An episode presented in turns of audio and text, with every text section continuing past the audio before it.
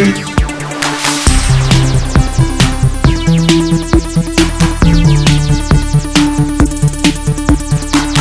everyone, welcome to Game Face, episode 246. It's been so long. Is it?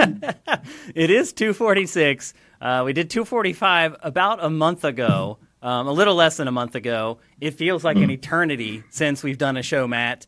Um, for those of you who don't know, who are maybe just tuning into the stream, I have been going through some crazy medical issues, medical scare, medical emergency. I don't know what words you want to use to describe it. Uh, I know the words that I use to describe it. Effing sucks is the way that I describe it. It's been a nightmare. Um, some of you guys have followed along on our Patreon or on sifted.net, so you kind of know what's been going on. Uh, for those of you who don't know, and a lot of people didn't because our Patreon dropped like a ton on uh, March 1st, and I'm guessing people were just like, hey, it looks like they quit making Game Face or whatever. Um, I've been having like crazy issues, been going to doctors for a month now, specialists for a month now. They still don't have it figured out. A big problem is that you can't get appointments with doctors and specialists because of COVID. Everything is just backed up like months and months. Um, I mean, it's like that even when there is no COVID. that's true, too. but it's It's- way worse now. Um, yeah, I'm sure. But like, I, I, you know, it, it does sound familiar to me about when I had the the thing that might have been cancer, and they're like, "Oh yeah, come back in three months." I'm just like, "Mm, "I'd like to know now, please." Yeah, it's hard. just Um, how it is. It, it's a mess. It is a mess, and uh, unfortunately, I'm caught up in it. Uh, my symptoms have been all over the place. I've been having like body temperature control issues. Uh, I've been having like tightness in my chest, not chest pain, like tightness in my chest. It's really bizarre. That is one thing that has never gone away. In fact, I'm feeling it right now, um, and they can't figure out what that is. Um, I've been having like headaches, lightheadedness. Um, they've done a ton of tests. My levels were way off on everything, like everything. Um, so I've been taking these crazy vitamins that they told me to take. I've been taking supplements. Um, it's been a disaster and a nightmare, honestly. Um, I am feeling a little better. I wouldn't be here if I weren't feeling better because the first couple weeks I really thought I could like die at any minute. So um, I just want to give you full warning right now. There's a chance that maybe uh, we- end this stream early. If I start getting symptoms, I'm just going to end it. Um, but I'm going to try to power through. We have a big show today, actually, because it's been a month, and we haven't brought a bunch of topics um, into the show from like the last three weeks. Most of the stuff is from the last week. There's one game that I had played and Matt had played that was supposed to be in 246 way back when when it was initially planned that we're still going to talk about.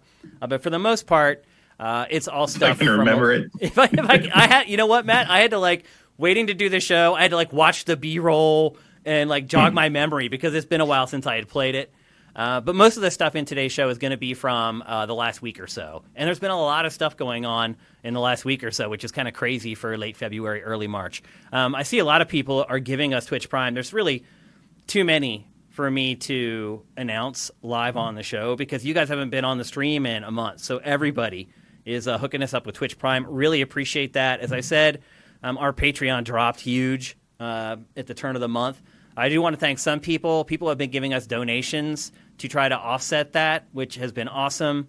Uh, some people went and upped their pledges to try to offset it, uh, but I knew it wasn't going to be enough, and it wasn't. Um, but still, I really appreciate the people who have been who have tried to help and who are trying to help.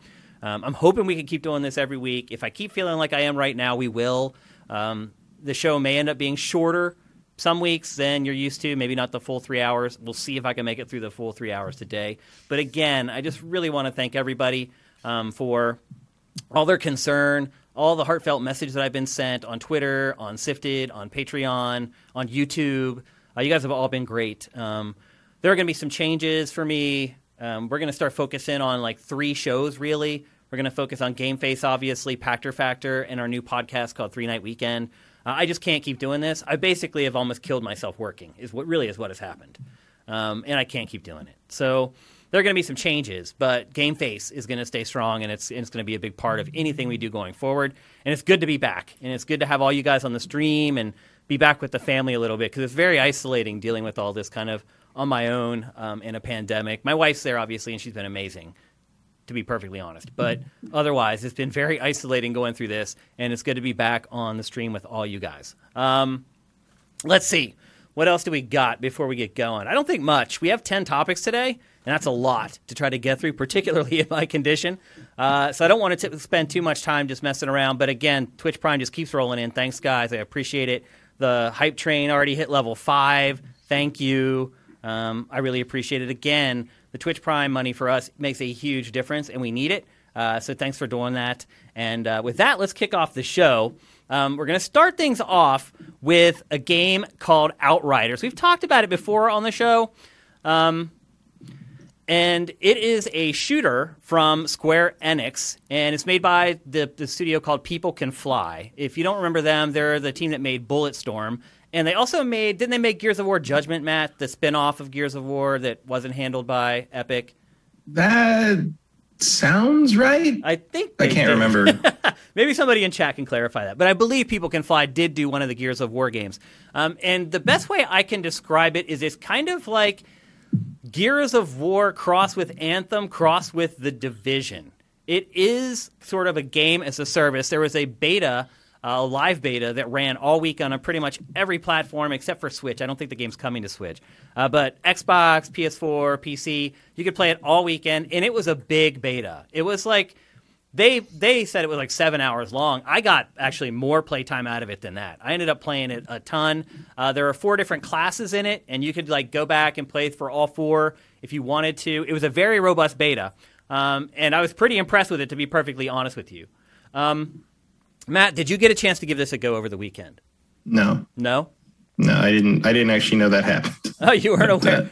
It, I'll say this: it was good to kind of disconnect a little bit over the last month. Um, I, for some reason, Matt, when I don't feel well, I have very little interest in playing video games. I don't know why that is. Even if I have like a cold, I just don't like games all that much. I don't like having to concentrate on something. I prefer passive entertainment. So I was watching a lot of Netflix, a lot of Amazon Prime and stuff like that. But keeping up with it, with what was going on, just you know, kind of checking out Sifted every day, and also a big thanks to Vincent over the last month, who really pitched in and helped with uh, curating content to Sifted over the last 30 days. Couldn't have done it without him. So thank you, Vincent, for everything you've done.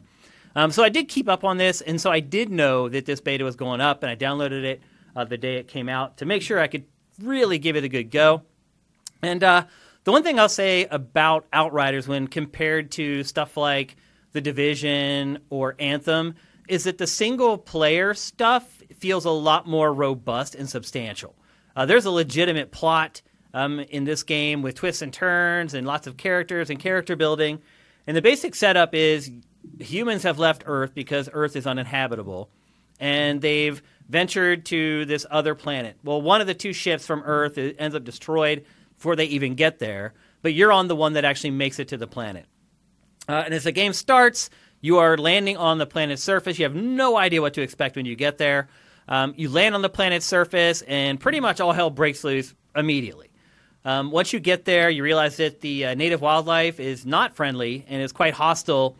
And there's also some other, I don't know, I don't want to ruin anything either. There's another force, so to speak, on the planet. Um, and you get there, and these crazy like weather slash electricity anomalies start happening on the planet uh, on the planet's surface.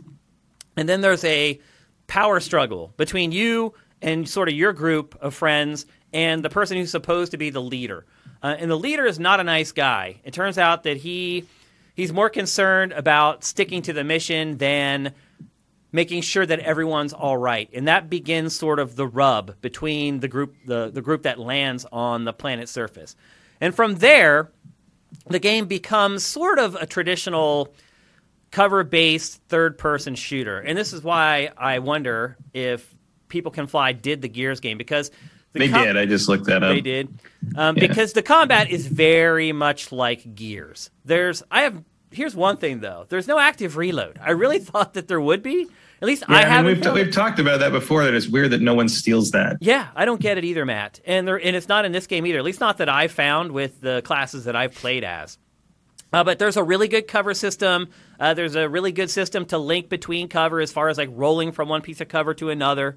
Um, the auto aim is not especially generous. You have to actually do a lot of the aiming yourself.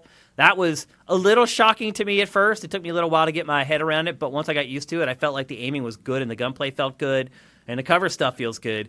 But Matt, where this game really shines is the weapons. The weapons in this game are crazy. Um, just the very first weapon I got with the class that I chose was this.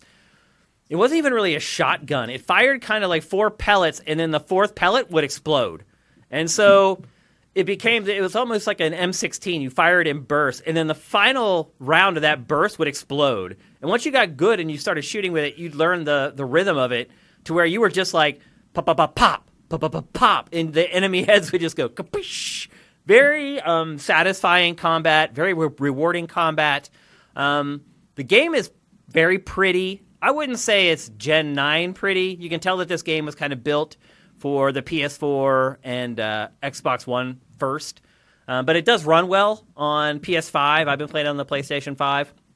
And the footage that you're seeing is on PlayStation 5 uh, at, at 1080p, obviously. Another thing I will say is I did get a new capture card for my birthday. So our B roll should look amazing going forward. We also have the capability to capture in 4K, though obviously we can't stream in 4K. So what you're seeing here is just 1080p.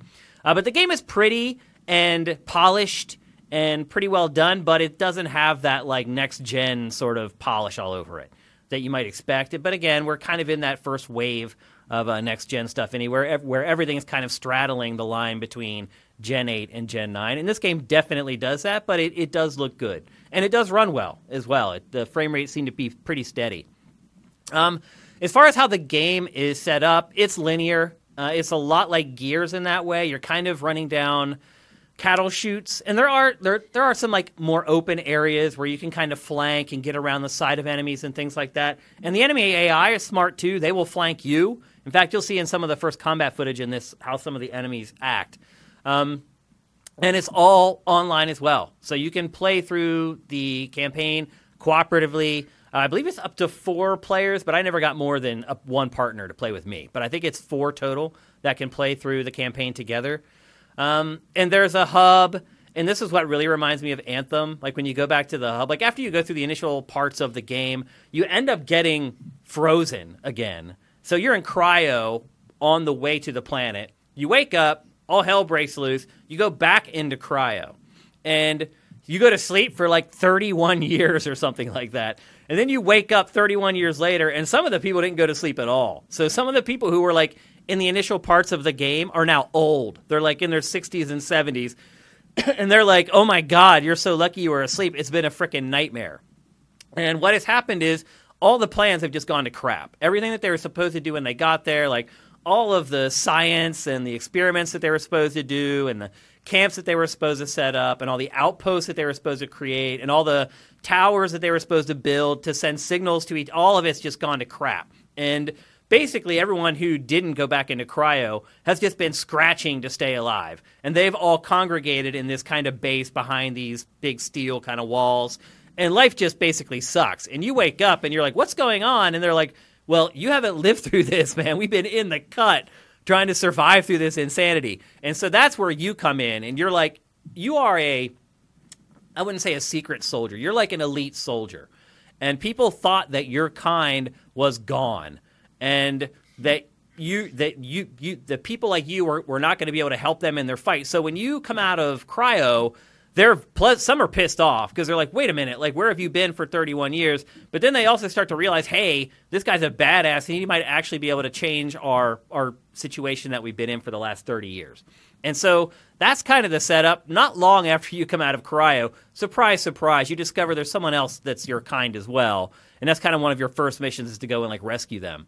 Um, but that's kind of the setup for the game. The base is pretty big. Um, and then there, like the division, there's like these kind of gates that you go out that will send you out into the world to complete missions. But the missions aren't. It's not really like an open world game like the division is, where you can just kind of wander around and get into trouble and stumble across missions and finish the missions. Um, they're all kind of just fed to you, and then you go out and complete the mission and then head back to base.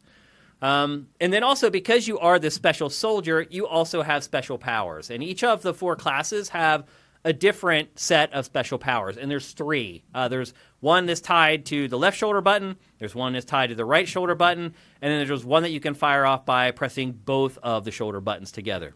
Again, typical control scheme for games like this, as far as your specials are concerned. Um, and then for the class that you're seeing, the class that I chose to play as first, he's like a pyromancer. So he can fire like a a path of fire. He can, if you squeeze both of the of the shoulder buttons at the same time, he does this kind of like fire whip that pulls the enemies in towards you. And a lot of the game is managing that. The cooldowns are pretty chill. Uh, you can, you, like for instance, that fire trail that I could use with the class I started with. You can fire that off pretty frequently. Like it's not one of those games where your specials are special and that you use it and then five minutes later you're like praying to God that like the cooldown is finished. It's the way the combat is designed, they want you to keep using it and they want you to learn how to use it to build combos. And that becomes a very important part of the game as you get farther into it. You start taking on bigger enemies. Like the first couple missions, like you can just use your gun and then fire off your special every once in a while and kill them. After a while, though, you have to start working together with your teammates um, to take out some of the bigger enemies because some of the like the min the mini boss guys like they almost have like a pattern where they build up to these crazy attacks that can literally just wipe you out like with one blow. And a lot of the game is managing the ebb and flow between those powerful attacks from the enemies, knowing when to unload yourself, knowing when to coordinate with your teammate or teammates if you have more than one, um, to unload on enemies when they're sort of weak and they're vulnerable. Um, so there's a good bit of strategy to the combat. Uh, it's, it's very visceral. I, the audio is really good. The only thing I would say that, and look, it's it's a beta, and so I don't want to be too harsh on it. It's basically just a preview build that they've let us play. The one thing I will say is it feels like the game was made in Europe. like there's a little bit of like Eurojank to the game. Like some of the some of the dialogue in the game is a little weird. It doesn't make a lot of sense. Some of the writing, it feels like it may have been written by someone who's ESL. Maybe English wasn't their first language. There's some awkward moments in the game where you're like, "What? Like, why would you say that right now?" Stuff like that. Which is weird because you're going through Epic, and they do know how that works. So I don't yeah. know. Yeah. Well, this is a um, Square Enix game. Square Enix is publishing. Oh, it's Square. Yeah. yeah. Um, All right, but, that, still, explains I mean, a few things. Still, Square Enix has a great, you know, U.S. branch that usually handles this stuff. no, you don't feel mm. that way. I mean, not when it comes to translating. I, I, yeah, I'm surprised that they didn't make the Outriders team like throw in more grunting. well, there is a lot of that, and that's also where kind of the Gears aesthetic kind of comes through. It is very much like a, a meathead game. Yeah, well, no, I meant more like the Final Fantasy VII. So like, oh, oh like kind of thing. Oh, well, that's just that's Square Enix Japan that's going to do that. Yeah, well, that's an anime thing, but like, it's uh, it would be fun to see Outriders be forced to put that in the game to be on Square Enix brand. Yep. Um, but uh, my thing with it is it just looks utterly generic visually. Like I, there is not an, a single thing about it that makes my eyes interested in that game. Yeah. Um, it's a it it just I don't know. Like, like I look at it and, and I instantly want to look at something else. like it, it, does, it doesn't look bad technically. Like it looks fine, like you said, but like art direction wise, I'm just like, oh, like that could be anything. There's a lot of red and brown. I'll put it to you yeah. that way. Um, and you know, again, it's a beta, and so we didn't get to play a ton of the game. Yeah, uh, but what it's, I, a, it's a little surprising to me from people can fly because like I don't like Bulletstorm very much, but I sure as hell know Bulletstorm when I see it. Yep, it's very you know? colorful and very unique. And you're right. Like even like the you can create your own character, but there are like eight hairstyles and like ten faces. So the character creation is pretty simple. And no matter what I tried, my character always seemed to look like it was one. He was one of the cogs. like it's mm-hmm. it is very much. It is. I guess it's accurate to say the game is kind of generic. There's not a, a lot of creative spark in the game that I could see. It, it seems to borrow a lot of things from games that I like. And I'll say this like, generally, it does pull the best parts of those games into mm-hmm. this game, but it is very derivative. It is kind of a melting pot as of the modern game as a service with the yeah. benefit of being able to learn from the mistakes of the other games as a service. And you're seeing right now like the skill tree gigantic. So in a lot of ways it is kind of like an action RPG um, I didn't get far enough into the skill tree to see exactly sort of how robust it is and, and how far you can go through each one to make it actually feel different to play. Um, but I'll say this the classes do feel different to play. Um, as far as like mastering kind of the, the ebb and flow of combat and uh, figuring out what to do while not fall- falling into like tropes. Because there's not like there is like one like one is a sniper and one is like the guy who's good at up close like melee stuff, and the melee stuff in this is actually pretty uh, robust as well. Um, but none of them just fall into like if you're gonna play as this guy, you can only stand back and shoot. If you're gonna play as this guy, you have to be up in the enemy's face. Like all of them have a good bit of breadth to them as far as how functional they are against different enemy types and different terrain and different situations. Like I never felt like as the pyromancer guy that I played as that if I was in a long range situation I was helpless or if I was up close with an enemy I was helpless. Like sure, I was more effective at mid range, but I could get the job done at other ranges as well, and I think that's important. Um, so you don't feel like you're getting kind of trapped into one classification as far as combat is concerned. Now, some people may like that, people who want to play cooperatively, because maybe they like that role. They like being the healer, they like being the ranged character who stands back and snipes and looks for headshots. And if you're that kind of player, this game may not appeal to you as much as it did to me. Uh, but as far as like the moment to moment play, I it feels really good, Matt. And the cover system mm-hmm. works really well. Um, it is very generic. It is pretty derivative. I will definitely give you that. I don't see a lot of creative spark here. Um, and maybe someday it ends up free to play. I don't know. Uh, I think it's probably too polished and too big for that, at least at first. And we're going to talk about a game here in a little bit uh, in this episode that um, I didn't think would ever go to free to play either, but now I'm really starting to wonder. Um, but yeah, like the lower third, I know you can't see it, but the lower third says Gears Division. So it is a, literally a game that just kind of combines a bunch of elements from all the recent games as a service or popular action games uh, from the last five, seven years or so, and kind mm-hmm. of melts into one. Um, but the the beta was great. I haven't not played a beta for a long time that was this robust. I mean, it lets you play as all four classes for as long as you want, basically. So I went through like the whole thing with the first class I chose, which was like the pyromancer class. Um, and then I went back and would play through like a mission or two with each one to get a feel for how each one played. Um, and like I said, they feel different, but not helpless in every situation, which I appreciate it, and some people may not. So, Outriders is coming to everything but Switch, and it's coming pretty soon. It launches like I believe later this month, actually.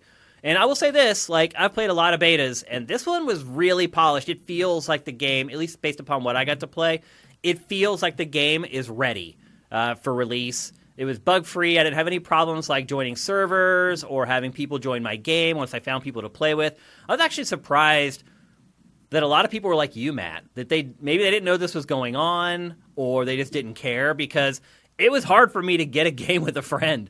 I think um, there's no a one... lot of didn't care. I mean, look, when I saw that the trailer and the reveal and stuff, I assumed it was a free to play multiplayer game. Yeah, like it's they're they're up against uh, a huge uh, image problem with this game. I think. Also, the title sucks. It does. Um, yeah, sure. I, I, think there's I think there's no.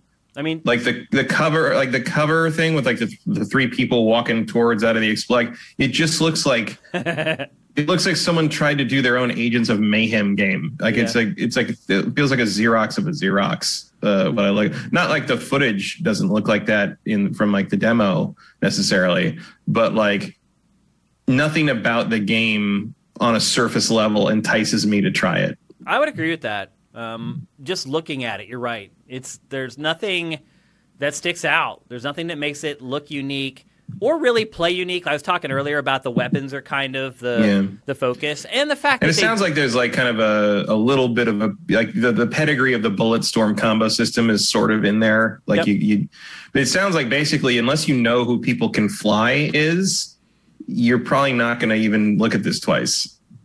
That's probably a pretty safe bet, actually.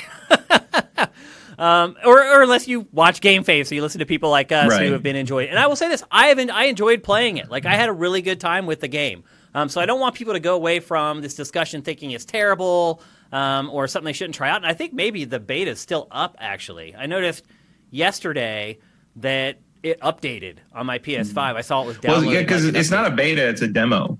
So presumably it will stay there at least until launch. You think? Um, it was a demo. They want you to try it and then buy it. And they so. want you to get hooked. The other thing about it too is that um, your progress in this carries over to the final game. So whatever you Yeah. make it through, anything you unlock, um, anything as far as your skill trees and stuff like that, all that's going to be there. But yeah, I'll say so this: clearly it's a first first one's free situation. I imagine this will stay up pretty much permanently. And I'll say this too, Matt. Like, I have a friend who's a gamer back in Philadelphia who I've been playing games with for literally like decades. And he reached out to me and he's like, he likes games as a service. Like, they, he he's like a sucker for him. He's already played like Destiny 2 to where he can't play it anymore. Like, he's played every piece of content that they put out. And he was like, what should I try next? And he asked me that like a month ago. And I told him, I'm like, have you played the Division 2? And he was like, nope. And I was like, then that's probably what you should play. So he installed it. And then he called me and he's like, hey, will you install it and play with me and kind of show me the ropes? And I was like, sure. So I reinstalled it again. By the way, it's like the file size is huge. It's like 150 gigs. So I installed it, played with him for like a day, and then uninstalled it. But I think people like that who are Destiny fans or whatever and like games like this and are like, what am I supposed to play? Like, I would probably recommend that he now would move to Outriders instead of continuing to play the Division 2, despite, despite the fact that Ubisoft is doing a great job of supporting the Division 2 still. So, um, and going back to the, to the Division 2 was an interesting uh, trip as well, I would say. I thought I was going to be able to go in and, like, carry him, but the way that they balance the enemies in that game, like, they do a good job. They've really figured it out. Like, it was challenging for both of us. And he was a noob. He was, like, level three or whatever. I was level, I don't even remember, like 50 or something.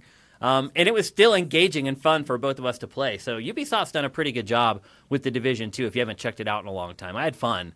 Um, but I'll say this I had more fun playing this because this still to me feels like more refined, more advanced. Um, it feels like the combat I enjoyed a lot more because, again, it's like this rhythmic thing where you learn the timing of using your weapons and then firing your special off. Uh, so there's something about it. There's something to it. Uh, I really enjoyed it, and I played it all weekend long. I don't know if I'll stick with it because obviously there's other stuff that you and I have to keep chugging along for the show and stuff like that. Uh, but I think it's definitely worth checking out. The demo's out there. It's free for everyone. It's big. You'll have a pretty good idea on whether you want to spend the money on the final game after you've given the demo a go. Uh, and let's move on. We're going to talk next about the game that I mentioned in the open. Uh, that I said that Matt and I had played back like bef- and here's the thing so we had a rundown already for this episode like a month ago and it was interesting going back and looking at that because I did the run I was going to try to do Game Face the following Tuesday after all this happened. I tried so hard. I captured footage of this werewolf game. I had set up the whole rundown. I had B-roll for everything and I just couldn't do it because I literally thought I was going to die uh, but this game I did play, and, and the reason I want to talk about it still is because there's really no other game like it. And I, I can't remember the last time I played as a werewolf in a video game, Matt. Can you? Um, I can remember killing them. Uh, I can't remember being one beyond like Elder Scrolls. Like you could be a werewolf in Skyrim, I think. Yeah. But why are there no werewolf games? It looks like Resident Evil Village is going to have werewolves in it. But it, I, mean, I doubt you're going to play as one. Who knows? Maybe it's possible. No, I, I wouldn't think so. It would so. be cool if you could, but I Um, doubt it. Like I guess, does Altered Beast count? yeah, it does um, actually. I guess it's not a lot. It's not a lot out there. Um, Why is that? I mean, it seems to me like it's a no-brainer for gamers. Like, I don't know. Like I guess. I mean, I guess Wolf Among Us. Uh, it's not really an action game, but like you can do that. Um, Vincent brings up does Twilight Princess count? Kinda. a little bit, yeah. I mean, you, you turn into a wolf. Yeah. Um, yeah, I mean, it's just uh, I think one of the Castlevania games, the the the, the second N60 the N64 game is sort of a remake of the original N64 game. Yeah. You played it. You could play as a werewolf in that. Yep. Uh, that game was terrible though. Um, yeah, it's not common. Why Uh, is that? Like, I, it's it seems like a missed opportunity to me. Because look, I mean, Matt, I think I, I think for forced a long myself time. to play was- this game because of it. I think for a long time because uh, it was hard to do fur. ah. Um, also because it, it, the instant you commit to making uh, a character that can transform into other things, you have to do two characters. Yep. And do this all the game actually has animation again. three. Yeah, you have three forms in this, uh, which is uh, shrinking it down for the uh, original game. Uh, the the, the actual tabletop RPG where you have five. Yeah, we should have mentioned that Um, actually. So this game is based upon the World of Darkness tabletop RPGs. Um, Mm-hmm. They're very popular, and I honestly had never heard of them because I don't play tabletop games that much or at all. Really, You have heard of them though, because you know what Vampire the Masquerade is. Yeah, it's in the same universe as Vampire the Masquerade, which was just It was actually first. right. Um, so I was into these back in the day, uh, and uh, I mean they're still around, but back in the early '90s, uh, Werewolf was actually the first one, and Vampire came second. Vampire blew up. Um, Werewolf which is was why the always sort of game the- came first. Yeah, Werewolf was sort of the also ran. Well, it's also because why Vampire has gotten multiple games and Werewolf has not. Um, this, it is uh, Werewolf. I think has had uh, two. This is the second Werewolf the Apocalypse game.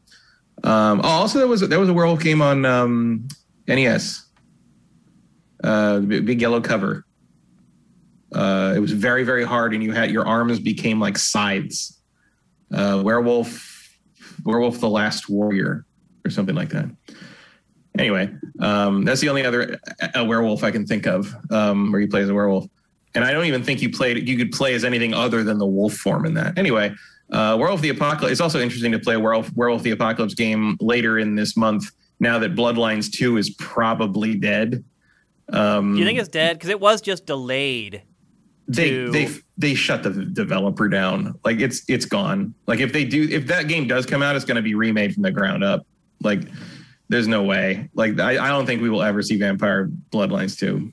Wow. Um, That's uh, if we- crazy, man. If we do, it will be a Prey 2 situation. Where It'll it's be like revived by some thing. other developer like eight years later or something. Yeah, it'll be a completely different game. Not that we'd ever know necessarily, because you know, more was shown of Prey 2 than what you know ended up. You know, what we got shown of Bloodlines 2. Um, but it won't be the same thing. It'll probably end up being something like this game, a like weirdly janky, mediocre uh, action RPG uh, that thinks it has a story but is actually really boring. Um, but it is interesting to see like the werewolf the apocalypse mythos sort of like translated into games and sort of done straight like they don't shy away from the weird shit in this one they talk about all the you know all the weird you know the, the worm and the and the wild and the weaver the three forces that are all in in uh, in in struggle in the werewolf world. Yeah, because the basic setup of Um, this is that there there is an evil corporation that's basically desecrating the world, and the Wolverine Pentex. clan is or the Wolf clan is trying to stop them from Yeah, the in Werewolf. There's an overarching megacorp called Pentex, which is uh, run by what's called the war. There's there's the Wild, which is what the werewolves are. It's like a form of life-giving chaos. There's the Weaver, which is order. So so uh, Wild is chaos. Weaver is order. The Weaver is personified by giant spiritual spiders. And whenever you make, whenever humans build things, that's the Weaver. Like when you you order things, and then the Worm is balance. The worm is supposed to balance order and chaos, but at some point the weaver went mad and started that, which is what represents like the explosion of civilization and industrialization. And the worm was poisoned. And so the worm is just a force of pure destruction and madness now. And so the werewolves' job, werewolves see it as their job. Uh, they're soldiers of Gaia who are basically defending the planet against these like these these forces of destruction that are trying to overtake the and, and destroy the balance of nature. And Pentex is um, kind of a stand-in for every mega corporation. Pentex is not like our necessarily like our corporate. Pentex is controlled by the worm and it's trying to destroy the environment. Like their whole goal is to do that. And you're up in this most of the time in this game. You're up against Endron, which is a subsidiary of Pentex, which is a very slightly veiled Enron. Um, there's a lot of I read a bunch of the old source books again just after I played this to remind myself of all the kind of the, the stuff, and it was it cracked me up. I tweeted this, but I cracked cracked me up like one of the source books from 2000 um, lists all the different Pentex like subsidiaries, and one of them is a biotech corporation called Magadon. wow, Is life too fucking weird or what? that is weird. um and so so like that's kind of the, the setup and the premise. And the fun thing about this game is that like all the corporations are conveniently walking distance from your nest your, your Yeah. werewolf lair. It's very very very fun.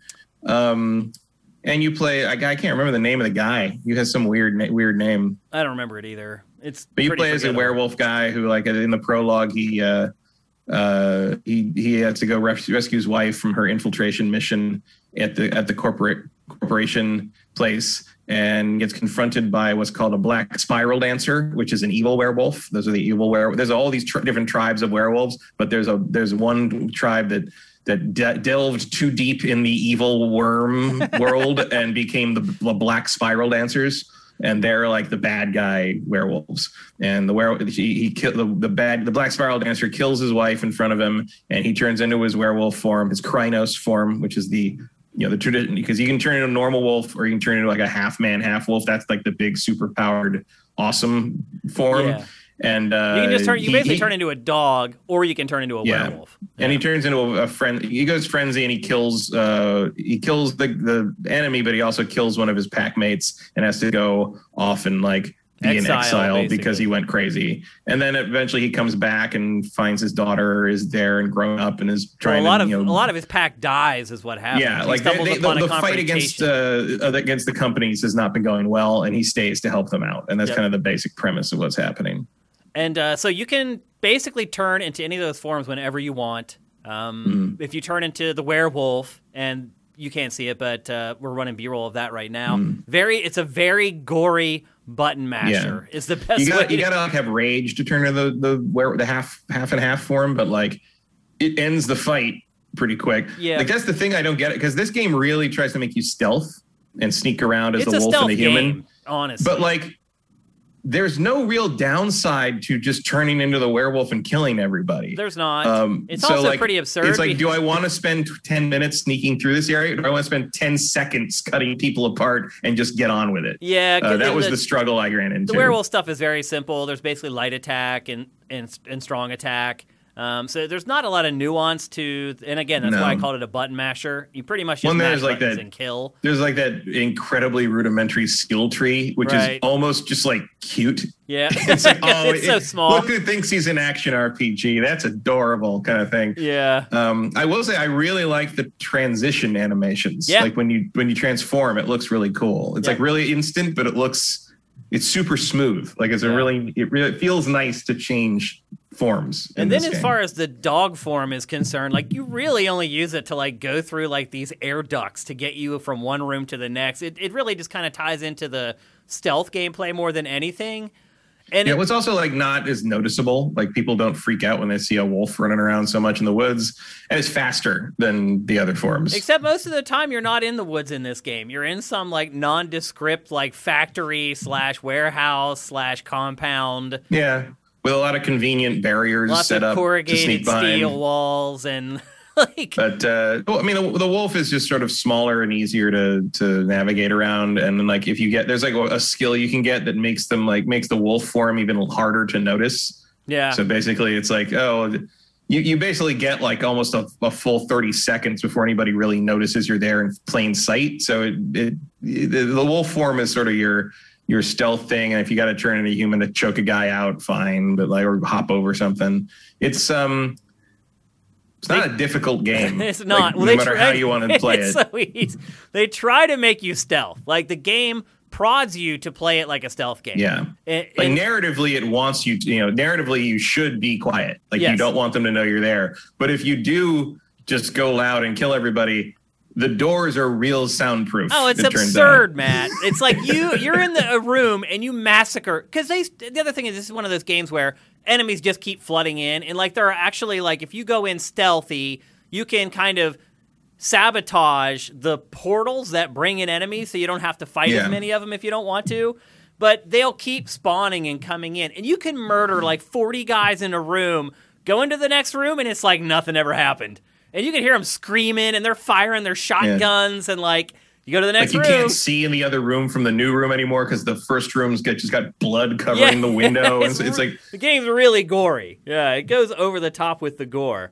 Um, but you're right. Like it tries to tell you to play the game stealth. There's really no reason to do it that way at all. Yeah, and like you could have you could have done like some kind of dishonored thing where like the more stealth you blow, like the the the harder the game gets, or like your pack mates don't trust you as much anymore, or like like there could have been some kind of narrative or character based penalty for for playing you know violently too much. Yep. uh, or like you know, th- there's even there is even something like that in the actual RPG where you have like rage that builds up and it makes it harder to control your character. Um, but that's not here at all. Like there's no there's no penalty for just hacking and slashing your way through everything. It is not a subtle or Um, and some people may nuanced not consider that a negative, but like it just gets tedious. Like at a certain point, like if you hit a point where you're like, I'm having trouble with this stealth section, it's like, why don't I just kill everybody? Yeah. Like there's no incentive to play the game the way the game wants you to play it. Yeah, it's not very subtle or nuanced. I mean, that's No. pretty much Also, the, like if you're playing a werewolf game, don't you want to be a werewolf and hack people up? Like you're like the, the point of the game. stuff is al- so weird. it's almost like Death Stranding. It's like the point of the, the game wants you to play it boring. Like it want if if an exciting thing that can only happen in that game happens, it's because you screwed up. That's how the werewolf thing is. It's like, oh yeah, I got to play as a werewolf, but I wasn't supposed to. Like it's, it's and it's also strange. absurd. Like, you know, the enemy AI is just idiotic and they'll stand there. Like, you can walk right in their field of view and they don't see you. And, like, Mm-hmm. once you get the uh, crossbow, even the stealth has no challenge anymore. Because the crossbow, it's like one hit kills and you can just walk around and just shoot people in the back of the head with a crossbow and clear them all out. It. It really the, the lack of challenge is what made me stop playing the game after a while because the, the combat isn't What you weren't engrossed in the scintillating tale being told. no, like well, first of all, like I don't know as much about the source material as you do. So a lot of it this, doesn't help. yeah, I, mean a lot of the stuff that they were saying and talking about, like I had no clue. I'm like, whoa, that's like way over my head. And there are supposedly Why is he talking to this giant tree? Right, ghost like I didn't know what was Like, going like- on half the time. There are like uh, when you have dialogue with NPCs. There, it appears that there's like branching dialogue, but I couldn't tell that it had any effect on anything later on in the game. No, it, as far as I could tell, it didn't change anything. Yeah, it seemed like it's just like there for shits and giggles for the most part. like you can like make people respond to you. It's like you know, like you can either say things that are supportive or like kind of assholey to your daughter when you first meet her again for the first time in like five years. But like the same things happen any you know, regardless of what you Yeah. know. Her her response to you is either like irritated or angry, but like you still the, the next level is still the same. It's still the next level. Like there's no difference. Yep. Um, and so the game is 50 bucks. That's way too much for this game. Um, it is available for pretty much everything, but I would recommend this game at like 25 $30 max. Yeah. Also, this this thing has like and ends up on Game Pass and or PlayStation Plus all over it. Like, Guaranteed. yep. You're going to be able to get this game free very soon, is my guess. I wouldn't be surprised if it's before like, you know, September or whatever. It's like a free game. Uh, because here's the thing it, it does have some promise, Matt. It's not terrible. Um, yeah, there's nothing. There's not. It's not like this is a bad idea. It's not like what they're trying to make is like, oh my god, why'd you even bother? Yeah. It's like no, there's a there's a good game in here somewhere. Yep. If they had like another two years or something like that to work on it, Mhm. like it might actually have been something. But you're right. Like the RPG stuff is just like tacked on and irrelevant.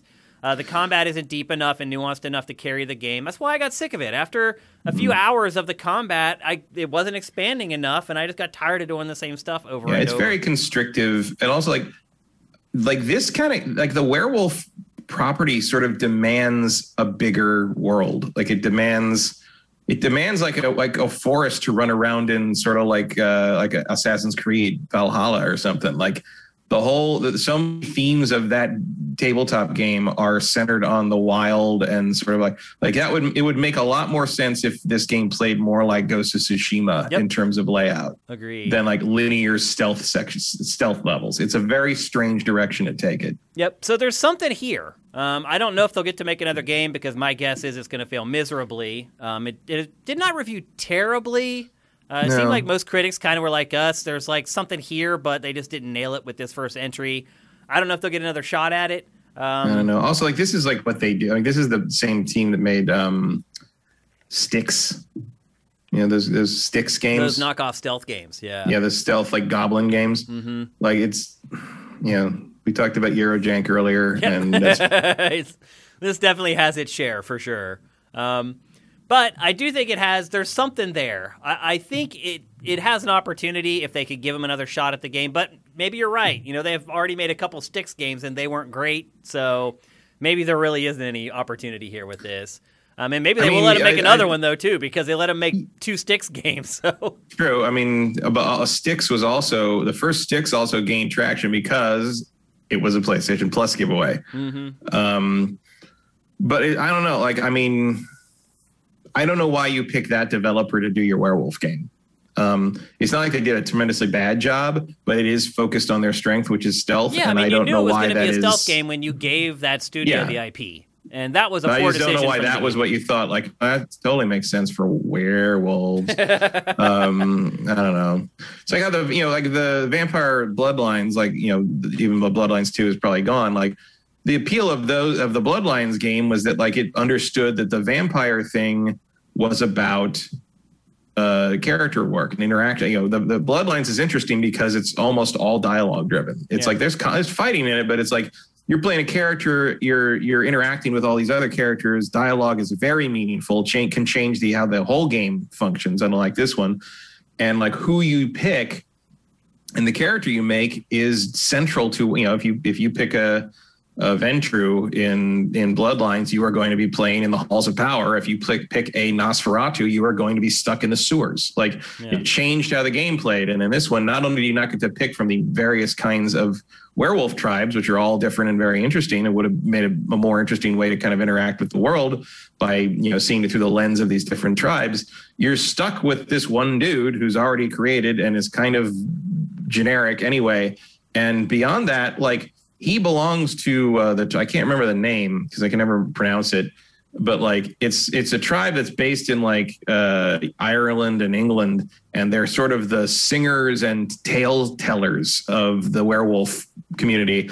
But he's just sort of a guy who hits things, and it's like he doesn't come off as someone from that tribe. And not everyone has to be the same in the in all the different you know clans and stuff. But like it was weird that to find out he was that. I mean, that's a deep lore thing, but it's weird to find out that that was his tribe. Because I'm like, oh, I would would, would not have guessed that one. Okay, that's an interesting take on that. I mean, I've been I've been out of the game for a long time. They've revised it a lot in the last 10, 15 years, but like I don't think it's gotten that weird. Um, And this still isn't Black the only game set in this universe. There was like a digital novel basically that was released before. Yeah, this. they've done a couple of those. And there's another one Uh, coming too, another game set in World of Darkness. So Yeah, uh, uh, werewolf. Uh, the the werewolf heart of the forest Yeah. uh, came out like last week. yeah, that's Um, the like digital a visual novel. novel. Yeah, the they've done- they've PC done one actually came out way before that though. It came out on consoles last week. Uh, they've done a couple of um, uh, um, vampire ones like that too. Mhm. Yeah. Um, same same format.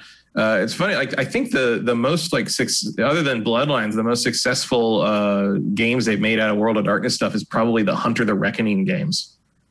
Um, you remember those? Yeah, absolutely. The- like those those like kind of hack and slash Diablo-ish Yep. games. Um, that was also part of World of Darkness. Um, like there's there's no reason World of Darkness video games couldn't be good. They just aren't.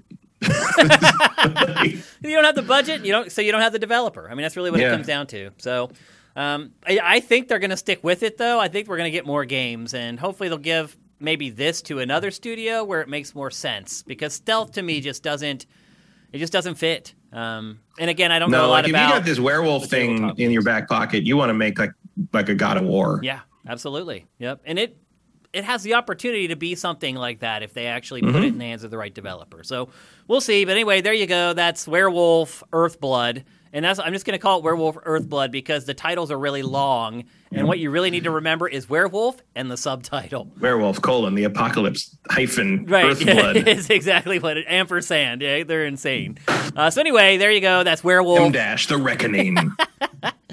All right, next we're going to talk about Sony's state of play that just happened. I think maybe a lot of people had high expectations for this. Um, I think they might have been for some reason. for some reason, which was misguided because Sony was Yeah. very upfront about what it was. Um, it, it said right before it even happened that it was not going to have first party games in it. Uh, There's going to be third party stuff, and it was going to be stuff that's coming soon, which means stuff that we already knew about. I mean, if anybody expected them to just show a game at this and then have it released in the next two months, like the chances of that happening are, are nil to zero. So anyone who's bummed out over this, I feel like you either weren't paying attention, you weren't using Sifted, or your expectations were just completely out of whack. Now, with that said, I, I will say this: it did feel like a retread of the initial sort of PS5 software blowout. Uh, which makes sense because you know that initial blowout was like, hey, here's the stuff that's coming soon, um, and then this was, hey, here's the stuff that's coming real soon, Still, still soon, but not we, here we yet. mean it this time. yeah, there was, I think, for Launch window. There was, I think, for some people, like one big thing though that was in this, and that is Final Fantasy VII Intergrade, which is sort Not- of a it's not a square game if you didn't make a word up. yeah, exactly, which is kind of a, is kind of a two pronged approach update to Final Fantasy VII. It is, on one hand, it is the PlayStation Five upgrade for the Final Fantasy VII remake, um, and you'll see eventually in this B roll here they even put out like a comparison video that Square Enix yeah, made. so somebody over there has been watching uh, Digital Foundry videos. Absolutely. They put out their own comparison video. But also, it is kind of an, an expansion. Um, the first sort of extra content to the remake that features Uffy. Or Uffy. I'm thinking of the uh, pop star Uffie. Yuffie. Yuffie. Yuffie, yeah. Yeah. And still no word on the PC version of this, Matt. Are you surprised that we still haven't got an update on that stuff? Not completely. Square has a kind of a sketchy PC history, um, and I imagine they know their their core audience is on console. So um, they'll- PlayStation's they'll getting get a lot of run out of this this exclusivity window. Yeah, it's also another excuse to like uh, put it out again. Do you think Sony know- paid more money for this for this expansion? Uh, no, because I think it's on everything, isn't it? It's what? I think it's on everything, isn't it? Isn't isn't this is like the the multi-platform release basically? Oh, it is. That's what I that's what I thought. That's, that was my understanding when I watched it. Oh, I didn't That think it's so all, all. it's all coming on June 10th for everything. Oh, but I didn't the, know that. But the gimmick but the gimmick is that uh, PS4 owners get a free upgrade. Oh, okay. If you don't if you want it on another system, you have to buy it uh, Oh, right. separately. So wait, Um, you're saying it's coming good, to like- Xbox Series on June 10th? That's what I thought. I don't think so. Is it just an expansion? I think it is, and I think it's just for PlayStation right now. Maybe someone in chat can clarify, but that's what I thought it was. Hmm. Yeah, it's not on anything else yet. Yeah, it's only going to be on. It's still going to be a PlayStation exclusive. Um, the All right. Xbox version hasn't even been confirmed yet. In fact, so Well, that's that. I guess that is surprising. I don't know. I from from what I had understood, the exclusivity deal ended in April. That's what I'm saying. uh, Like Sony's getting a lot of run out of this deal that it made with Square Enix for this. Yeah, I don't know. Um, which, if you're a PlayStation owner, that's great. Um, this game looked pretty good even before the PS5 upgrades. And the, the funny, Well, well, I thought it did. Um, and then the weird part though is like the when they show the comparison stuff, and this B-roll will get to it eventually. When they show it, like I don't even know that the PS5 footage looks better. To be honest with you, like they it's just got more lighting, really. Yeah, It's but got- like they'll do this side by side, and like in some scenes, I feel like the PS4 version looks better. Like I don't know why. Mm, I mean, some of it's a little easier to. uh, Here's the other thing: is like, like I appreciate what they're doing with the side by side thing, but it's a 1080p stream. Like it's like it's it's not a it's not the proper venue to do a like look how much better the resolution is because you have no idea re- what resolution people are seeing this in Yeah, like on stream. That's Like you're, true, you're yeah. losing a lot of the detail. So just to so to me watching it on my 4K TV on the stream, I was just like, well, I can tell that the lighting is more detailed and like there's like light sources are giving stuff out when he walks by the lamp and stuff. But like I wasn't seeing the big jump in resolution and texture detail really because Twitch is not the place for that. Like I thought the just- PS4 version looked like there was more contrast. Like the darks looked darker and the lights looked lighter. Overall, the PS5 stuff just looked like it was almost like had a higher tint level or something to it. I don't know. It, but either way, uh, they're definitely leaning hard into the colored lighting on the PS5 version. that That's may part be of it. it. That could be it. Yeah, which would then make the scenes maybe look lighter. Mm-hmm. Um, so that does make sense. Uh, but again, I thought the PS4 version looked pretty good for a PS4 game in the first place. So Somewhat. I mean, that's pretty fun. I, if I remember right, when that game came out, like youth didn't think it looked very good, and like like Mitch and I were like, I think it looks pretty good, except that one door. like, that one door. Oh that's no, no, what no, I really no! No, out in the open world, the textures were terrible. Yeah. Yeah. that's what I really want to see. Uh, and they didn't show that comparison. They didn't, I want to see. I want to see. Cloud's door. Like like Cloud's door had like that PS2 texture on it, and I want to see if they fixed the there door. are a lot of the outdoor textures were pretty Yeah. freaking terrible, to be honest. That one I remember though because it's the only one of those that the game forces you to stare at. It's Right, like like yeah. other things are just kind of round, like okay, that thing, that yeah, that little piece of wood is bad or whatever. But like this one is like we are going to focus the camera on this terrible fucking door, and you're gonna have to stare at it while Tifa knocks on it, and it's like. No one was like, "Hey, we should probably fix the door that takes up seventy percent of this camera shot." Like, okay. Uh, I mean, I will give them credit for um, you know, I we it's been well established that I kind of hate this game. Um, but credit to Square for giving it to PS4 owners free. Yeah. Uh, the upgrade for free. Not every publisher's doing that. uh, I mean, the Yuffie stuff is extra, I think, but the actual PS5 version is free if you already own the PS4 version. Meanwhile, Nintendo wants 60 more bucks out of me for the HD remaster of the worst Zelda. So, like, it's there's a contrast there uh, that I that I do appreciate, even Well, though I don't like the conveniently game. has no way to sort of do its upgrades because it's been. Uh, they in- could charge 30 That's true. They could, it's uh, come on, God. I, I, I, was. I mean, I know I should know better by now, but when I saw that Skyward Sword HD was sixty bucks, my jaw dropped. Like, are you kidding me? And unfortunately, that is one thing that will not be in this show. Uh, that was two weeks ago, so we're not going to talk about that Nintendo. Direct Yeah, there wasn't. I mean, there wasn't much. It was too long ago. Um, there was like that, and there was Splatoon three. Um, yeah, it was just like, oh, yeah, Golf. you're gonna you're gonna screw us on the Zelda anniversary. No one's even gonna mention Metroid's 35 this year too, uh, and you know, Breath of the Wild 2 news in November if you're lucky, and Yeah. bite me. Like Yeah. that was basically that direct. We did get some Pokemon stuff though, and we are going to Oh, yeah, talk, we are to talk about that in this show. So we'll get to that eventually. Um, and then next up from the state of play, Kenna. Actually, we now know it's called. You pronounce it Kina. Kina, yeah. Bridge of Spirits. Um, I learned through the grapevine this week that this game initially was built by six people, hmm which It's a very, it's still a very small team. it, it is a small team, but literally the bulk of the game was built by six people, which I don't know how to take that. I mean, first of all, six people building what we've seen so far is mind blowing. That is amazing. But it also has made me temper my expectations for the game. It's either going to be really short or there are going to be parts of the game that are really rudimentary and simple, is my guess. But what they've shown so far, wow. I can't believe I mean, the, the current made- team is 14. so they've they've they've They staffed up to 14. they've bloated to 14 at this point. yes. That's amazing. Um, that it's I mean it's a testament to like middleware and the tools and stuff that you can. Yeah, and they, I mean, they have been outsourcing to other company, other studios. Like they've been working with Sparks and uh, stuff, and you know, obviously with Sony. But like, yeah, it's a, it's a small team project for sure. Um, but the combat's looking it's shaping up to be. It looks really freaking cool. Like I Yeah. like everything about it.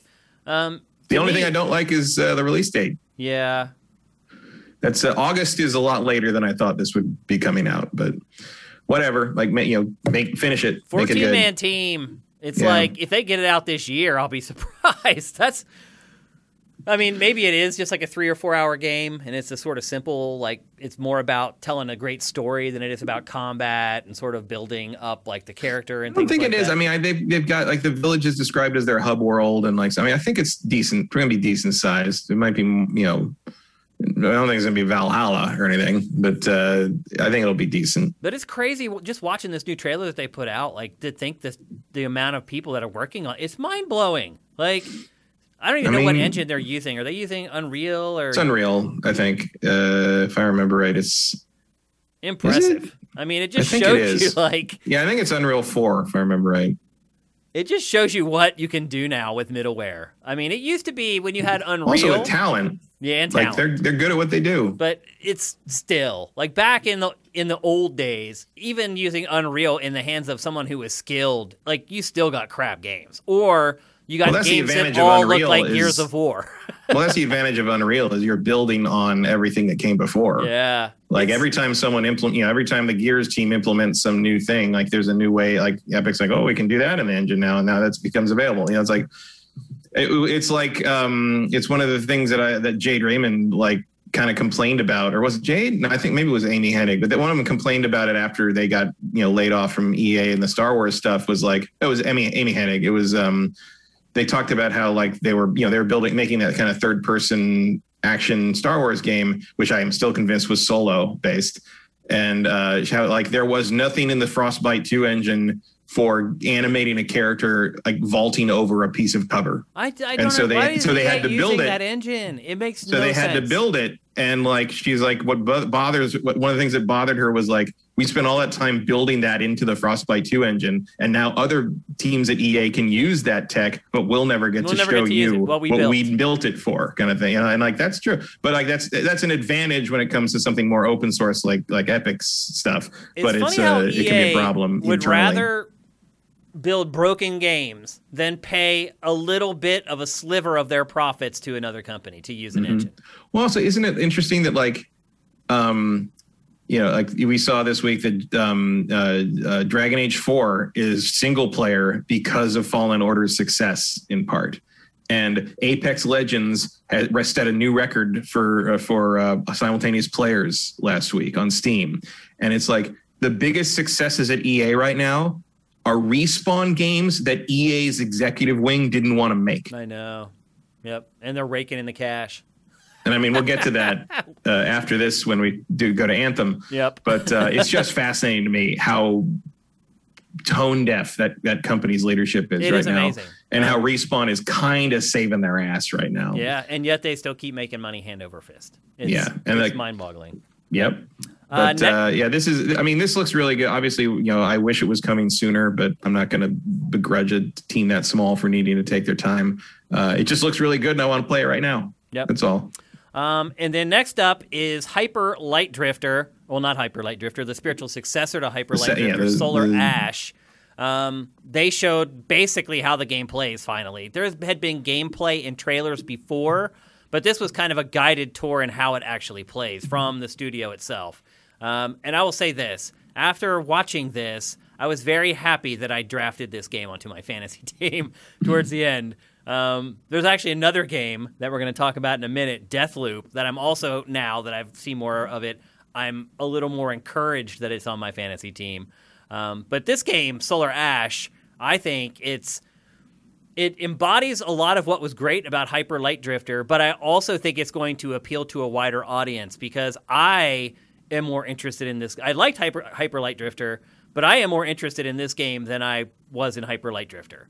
Um, just the speed, um, the the fact that you're always moving. Um, I know some people may not like that and may say, "Oh, that's too much of a departure," but that's why it's not called Hyper Light Drifter 2. So um, it looks unique. It gives me a little bit of like a jet set radio vibe at times, which I'm all about. Yeah, Um, I can see that. But it also has like the excellent combat that we got in Hyper Light Drifter, and that's just never going to go away. Um, I like that they're mixing it up with a lot of traversal stuff and lightning fast and like the grapple grapple hook stuff. Um, I just think it looks awesome. I love the art style, which is definitely in the same class as we got with Hyper Light Drifter. You can tell that Oh, they're yeah. brothers and sisters, so to speak. Um, I think this game is looking hot. I think it's Mm-hmm. certainly in line to be, uh, or at least be considered for indie game of the year, um, based upon It's also uh, it's also going to be a lightning rod of controversy that it comes out because it's written by Zoe Quinn. oh, So expect the shitheads to be out in force on this one. But those same shitheads loved Hyper Light Drifter. Yeah, well, cognitive dissonance is not a problem for them. We are aware of this, but expect yeah, expect uh, the usual di- dipshit suspects to come for this one because of the connection to Zoe Quinn. I didn't even know that she had worked on this game at all. Sometimes it's better to just not know anything and just play the games. It's like I say all the time, like don't I don't worry about the context of stuff. I just play the freaking game. What is the game? Let me play it. Um, and sometimes it's much easier to enjoy games that way. I think anyway. Uh, but this thing's looking hot, man. Like I am really excited for it. I don't get pumped up for a lot of indie games, but this one's definitely got me excited.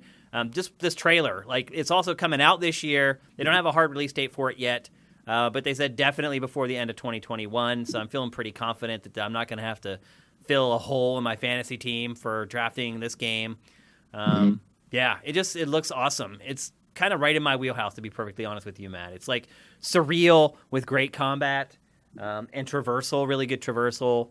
I'm really excited for it, and um, I think most people will get over the fact that somebody they may or may may not know wrote it uh, when they start playing it. At least I hope so. how lame would it be for people to deprive themselves of playing a great game because of some person that worked on it? Which you know is kind of what might happen on the other side with Hogwarts Legacy. To be honest with you, what happens if Hogwarts Legacy ends up being like a game of the year candidate?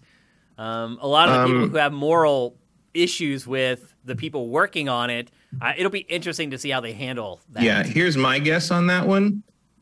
It, won't, be, I know. because we've played the other games that studio has I made. Yeah.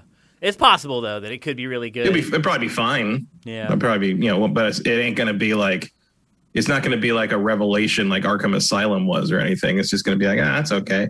Yeah. Um, but it sounds like uh, it's kind of uh, turtles all the way down on that one. I don't know. Harry Potter's like a cursed franchise at this point when it comes to uh, dipshits working on it. I don't, I, I don't, I don't know what happened there. There just really Yeah. hasn't been a great Harry Potter game ever. Let's be honest. For a long No. time, they tried to focus on Quidditch, and like that never worked. And then they tried to do No, action like the- adventure, action RPGs. It's just I think the the first couple game, the first like couple movie games on um, Game Boy Advance were actually really good, like top down action RPGs. yeah, Um, but yeah, like there's never been a, trem- a truly great Harry Potter game, um, which is weird because it's just like it's right. I mean, this Hogwarts Legacy thing is right there. Like that that you're, you're they're basically making the game.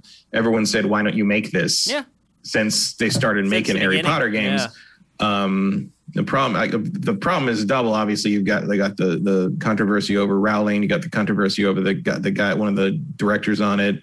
But like also, like no disrespect intended to to um to that company Avalanche, but like really, like the people who made Disney Infinity are the ones you went to for to make the the big like hotly anticipated Hogwarts But then RPG. also made Like, Just Cause. Uh, I think those are two different. Oh, that's a different. The other Avalanche. There's two different avalanches. Oh, I thought they were the same one in this case, but maybe not.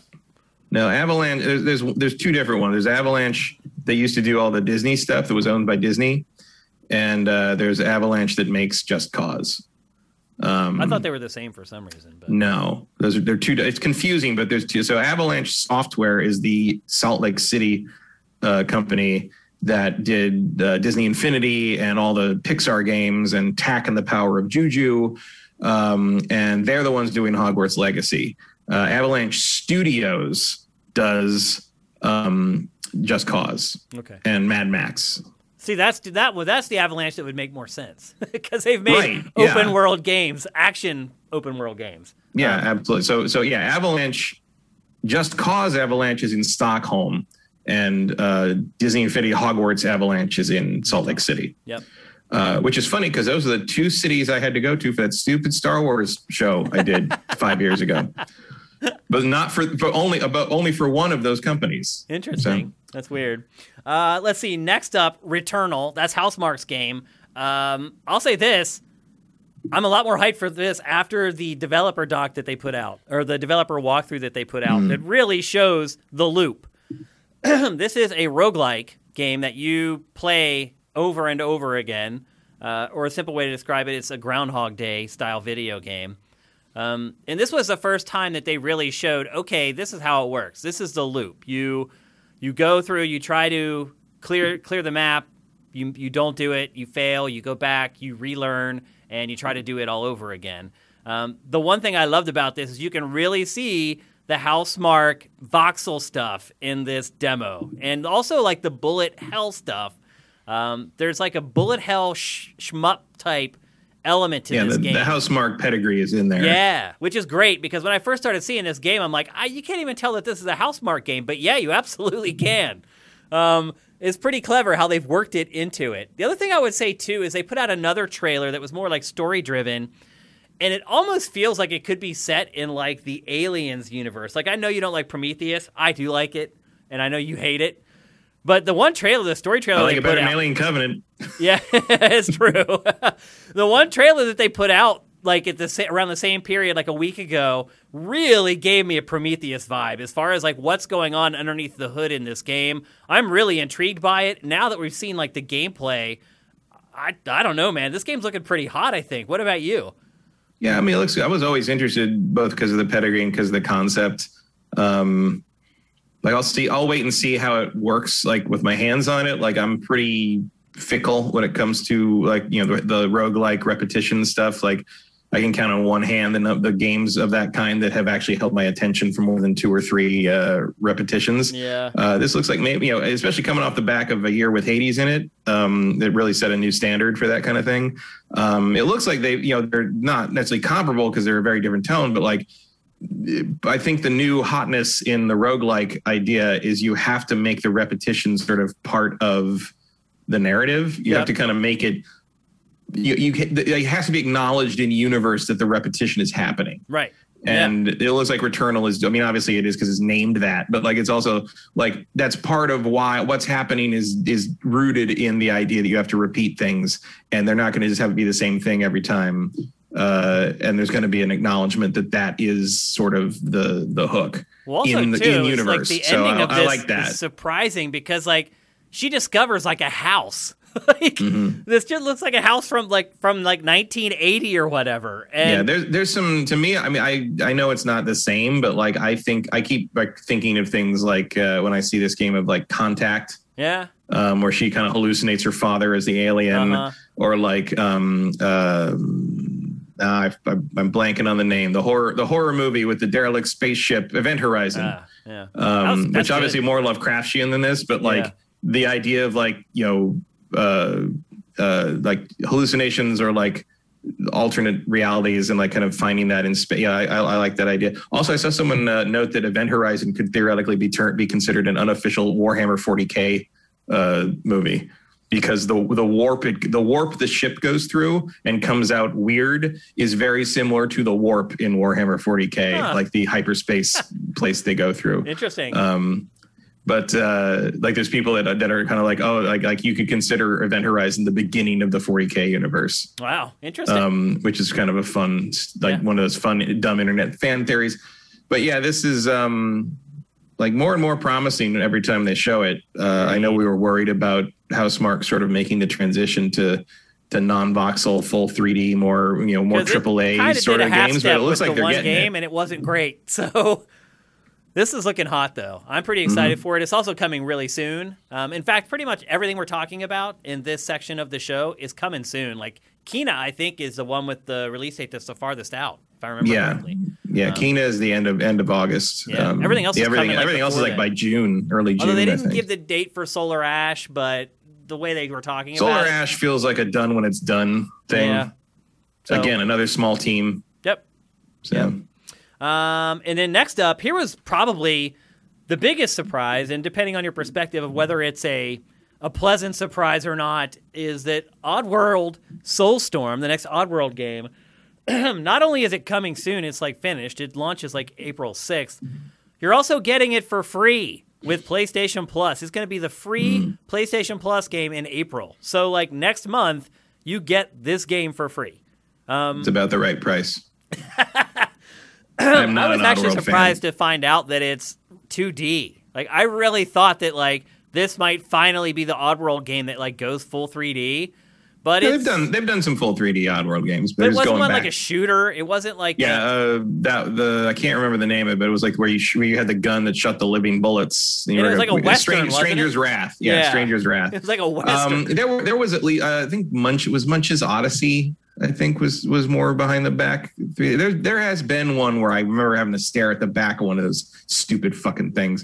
um, but yeah, most of them are like the two, the side scrolling 2D kind of out of this world flashback style. yeah, I, ca- I thought this one would not be that, but it is. No, It's- they're going. I saw like a whole documentary thing about with like Lorne Lanning and all this stuff, and like he's basically talking about how like they get to basically they're kind of redoing the whole series now. Like they're they're they're they're redoing like oh it's like we can finally remake the games the way we always envisioned them or whatever. Uh-huh. So that's why we got like kind of the Abe's Oddysee remake a while ago, and then Soulstorm is like to be supposedly like I think something that they originally were going to make and was going to turn it into something else because the tech wasn't there. So, but yeah, it's it's another 2D side scrolling. I mean, it's in it's in 3D graphics, but it's a 2D playing Yeah. side scrolling Oddworld game like you've played for 25 years. Yeah, for those of you who Um, don't know, and you may not know, because this series is old, and all they've really done is like remake the old games, and that may not have struck your fancy, so you may not have played them. But they're really kind of like lemmings. You're basically rescuing all the other Mm-hmm. aliens from the factory um, and trying to get them out safely, and that's kind of what all the puzzles are built around, and the level design is built around. Um, they can It's be like fun. lemmings if your cursor could get killed. Yeah, yeah. I mean, they can be fun, but I think they're for a very specific type of player. I don't Yeah. think just anyone's And- going to enjoy it. And like werewolf, before if you want to talk about like you've seen everything the game has to trick you with, and then you've got half the game left to play. yeah, that's, the way they've been pretty the much an odd right. game. Yeah, they run out of steam typically pretty quickly. I don't know if that'll happen with this one, but you're right. I don't know. They do just it just ends up repeating over and over, and I think maybe they think that the, the part of the draw is all the different ways that the that you can die Maybe. because they, they do get pretty creative with that stuff. But yeah. Also, Soulstorm is the subtitle of a really good expansion to a Warhammer Warhammer 40k. uh, real-time bring it right strategy back again. I'm just going to keep bringing Warhammer up. yeah, Um, yeah, I, this game is one of those things that just keeps coming up and like it shows up in these these presentations and stuff. And I'm just like, oh yeah, that's that's a thing. well, at least Hmm. now we're getting it for free, right? Yeah, I mean that Because they probably means I don't have realized they couldn't sell to it. play it.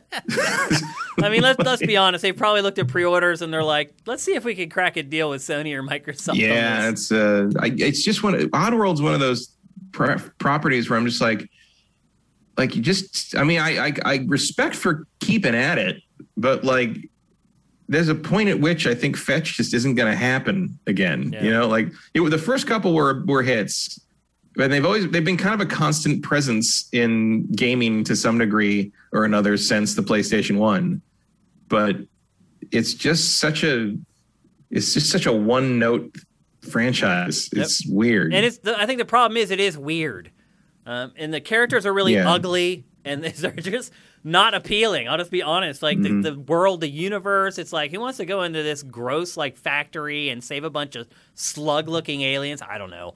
Um, and I mean, clearly they know it's called Oddworld. Like Yeah, they're not, mean, you know, it they're was- not under any, any birthed in a delusions over what they're making. Yeah, I think it was birthed in a time where people were open to just about anything because video games Mm-hmm. were just like at that point in time had evolved from this 2D archaic thing to like 3D and people were like whatever aliens cool and like some of the some of the IP from that era doesn't work in the No. modern day. But I think it, like Oddworld, I think has has not been helped by the advances in graphics. Nope, it made it, it, made, Because, it makes it less appealing. Yeah, because like early on the PlayStation One, you can kind of look at odd like Abe and be like, "Well, he's, a weird little green guy with big eyes. It's Yep. fine." Now you look at him in this game, and it's just like, "Oh my It's god, horrifying. horrifying!" yeah, it's like Earthworm Jim. Like I don't think there'll ever be another Earthworm Jim game. yeah, like we don't need like a photo real Earthworm Jim. like no one wants that. It's grotesque. Who wants to look at that for like 12 hours while they play a game? It's interesting, though, to look back at that old IP and try to figure out which stuff might still work. Not a lot of it does in 2021, to be perfectly honest No. with you. It just doesn't. Um, and then next up, um, as I talked about, they showed off more Deathloop. And um, again, I drafted this on my fantasy team. And the reason I drafted it was because it was something unique. I knew it was coming out this year. It was towards the end of the draft, although I thought I drafted this maybe a little too high still. But Uh, the- you could have drafted it last. Because you weren't going to draft it at all. But the concept of the game was really unique and something different. It is also a roguelike. And Yeah. you're basically playing kind of the same section of the game over and over, but this one really kind of takes it to a different place. Um, there are eight different assassins that you have to kill. Um, and then the assassins get involved in killing the assassins. And each time you try to kill an assassin, you keep all the weapons that you earned and any skills that you earned in your first run through. So it's not like the second one you're starting over from scratch again. Um, and then any clues that you collect throughout the course of the game help you solve the riddles of the other assassins later. It's it's crazy. Like it's very hard to even explain how this works. I think that might be a, the danger of it though. Is that it's hard to explain to someone what it is and how it works and why it might be awesome. And I think Bethesda is going to have a problem with that as far as marketing is concerned. The trailer they put out is awesome. It has like this orig- OST song that sounds like it could have been ripped straight out of a James Bond film. Um, and the presentation of this trailer is great. And then they put this out, and then like three days later, they literally just did a developer doc where, where they're like, okay, this is exactly what Deathloop is, and this is how you play it, and this is what happens when you play it the second time, and how it all ties together. They had like a, they did like a drawing on a whiteboard, Matt. I mean, they needed it. They that- needed to do that. But that's what I'm saying. Like when you have to do that to explain your game, Yeah, That's I not mean, a we've said we've said in the past, like Deathloop is a hard elevator pitch. Yeah. Like it's it's it takes too long to explain. I like I think Deathloop is going to bomb, oh, financially, Uh, I absolutely think it's going to. Bomb. But I do think you're right that it's going to review well. Yep, I do too. I feel But more I think it's one confident about that after this like- event. I think it's one of those games where you have to like, uh, you have to play it. You have to get your hands on it and get your mind around it. And um, reviewers are obviously going to have to do that as part of their job. And players, I think, are just going to look at it and be like, "This is another shooter." Like it's it's you know it's hard to differentiate yourself. Um, and that, I mean, that video with the whiteboard is is probably helpful, but how many people are really going to see that? Nobody, like hardly anyone. It's like I think it's going to do really bad unless it reviews like through the freaking roof. Unless it gets like nines or tens, like it's doomed. That's and it's not. It's not going to get a nine or a ten. it's and it's like it's just another. It's just Bethe- the Bethesda curse again. It, but it's, it is. But it's like to me, this game is more innovative than games like Dishonored, Oh sure. and But, like, but it's also not going to get a fair shake, just like Dishonored. Yeah. I also like the the the the, published the, the games Bethesda publishes that have uh, bombed are very diverse. and they're good. They're good games. The vast Bethesda to me is of the king of of good games that don't sell. Yep.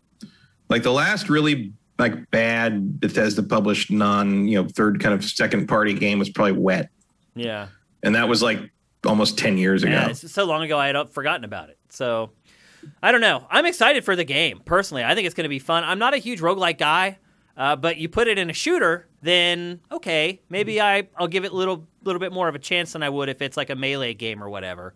Um, so I'm excited for it. I'm okay with the fact that I drafted it now, um, based upon the, the media that's come out for it over the last week.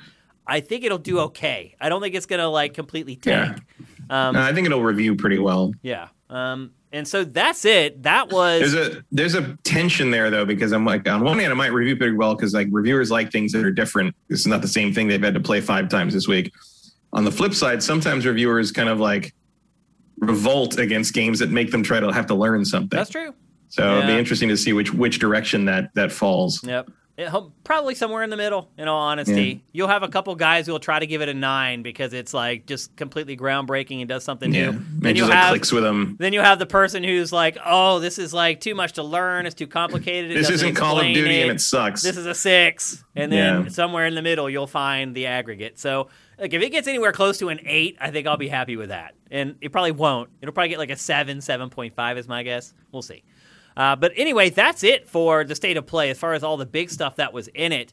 Um, and now that we've kind of run through it, I guess I can see where people might be a little disappointed.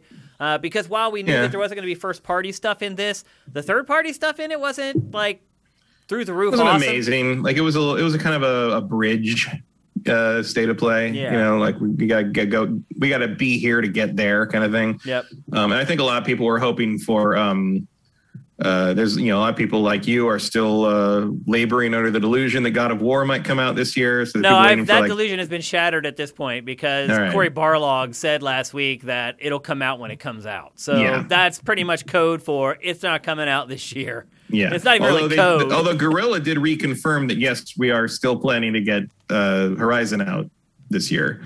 Um, so hopefully I they make so. they make their target because otherwise Sony's got a holiday with nothing again. yeah, because otherwise you're going to get Ratchet in the middle of the year, and you know Insomniac's going to hit that. That they don't delay. Once Oh, they, yeah. Once Yeah, they no announce their dates, they hit them. So we're going to get that in the middle of the year, and then what? Yep. Yeah, which is another reason why I thought God of War had to come out this year. But hey, what do I know?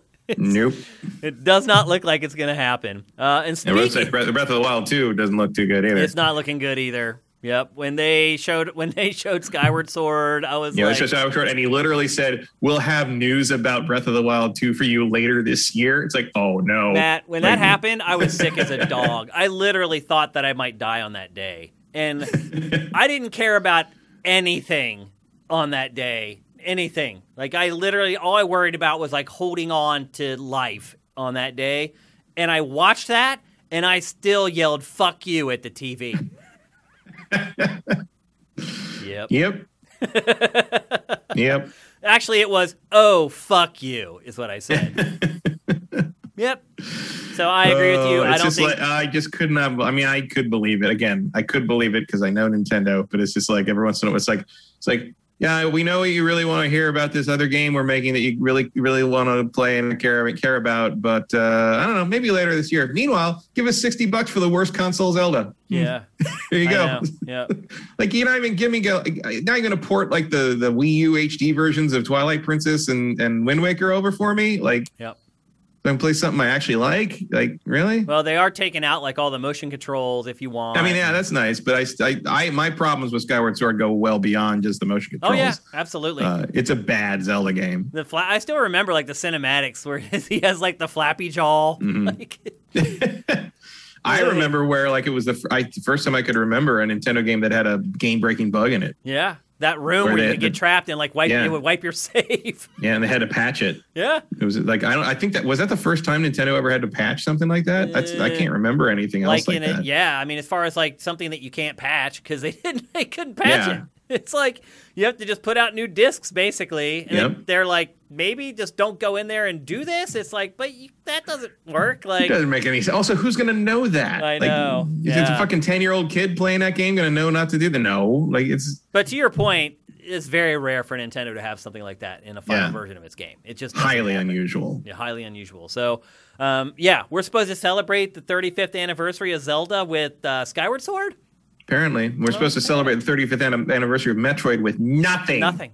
Yeah. Oh, well, I guess uh, there's supposed to be a life size uh, Metroid Prime helmet uh, coming out, which. I'm like, awesome.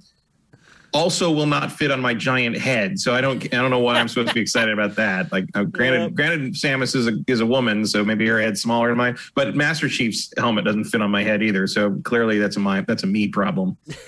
um, but yeah, I, I'm. I, I if you can't tell, I'm. I'm. I mean, I'm. A, we've talked about it. I'm a Metroid fan. I'm a little bitter that Metroid's turning 35 and it's getting nothing. Just like when it turned 30, and just like when it turned 25. Like I know it's not as big as Zelda or Mario, but you should sh- But put some come fucking respect on Samus it's not Aran's that name. small either. No, I mean, it's not. let's get, let's be honest.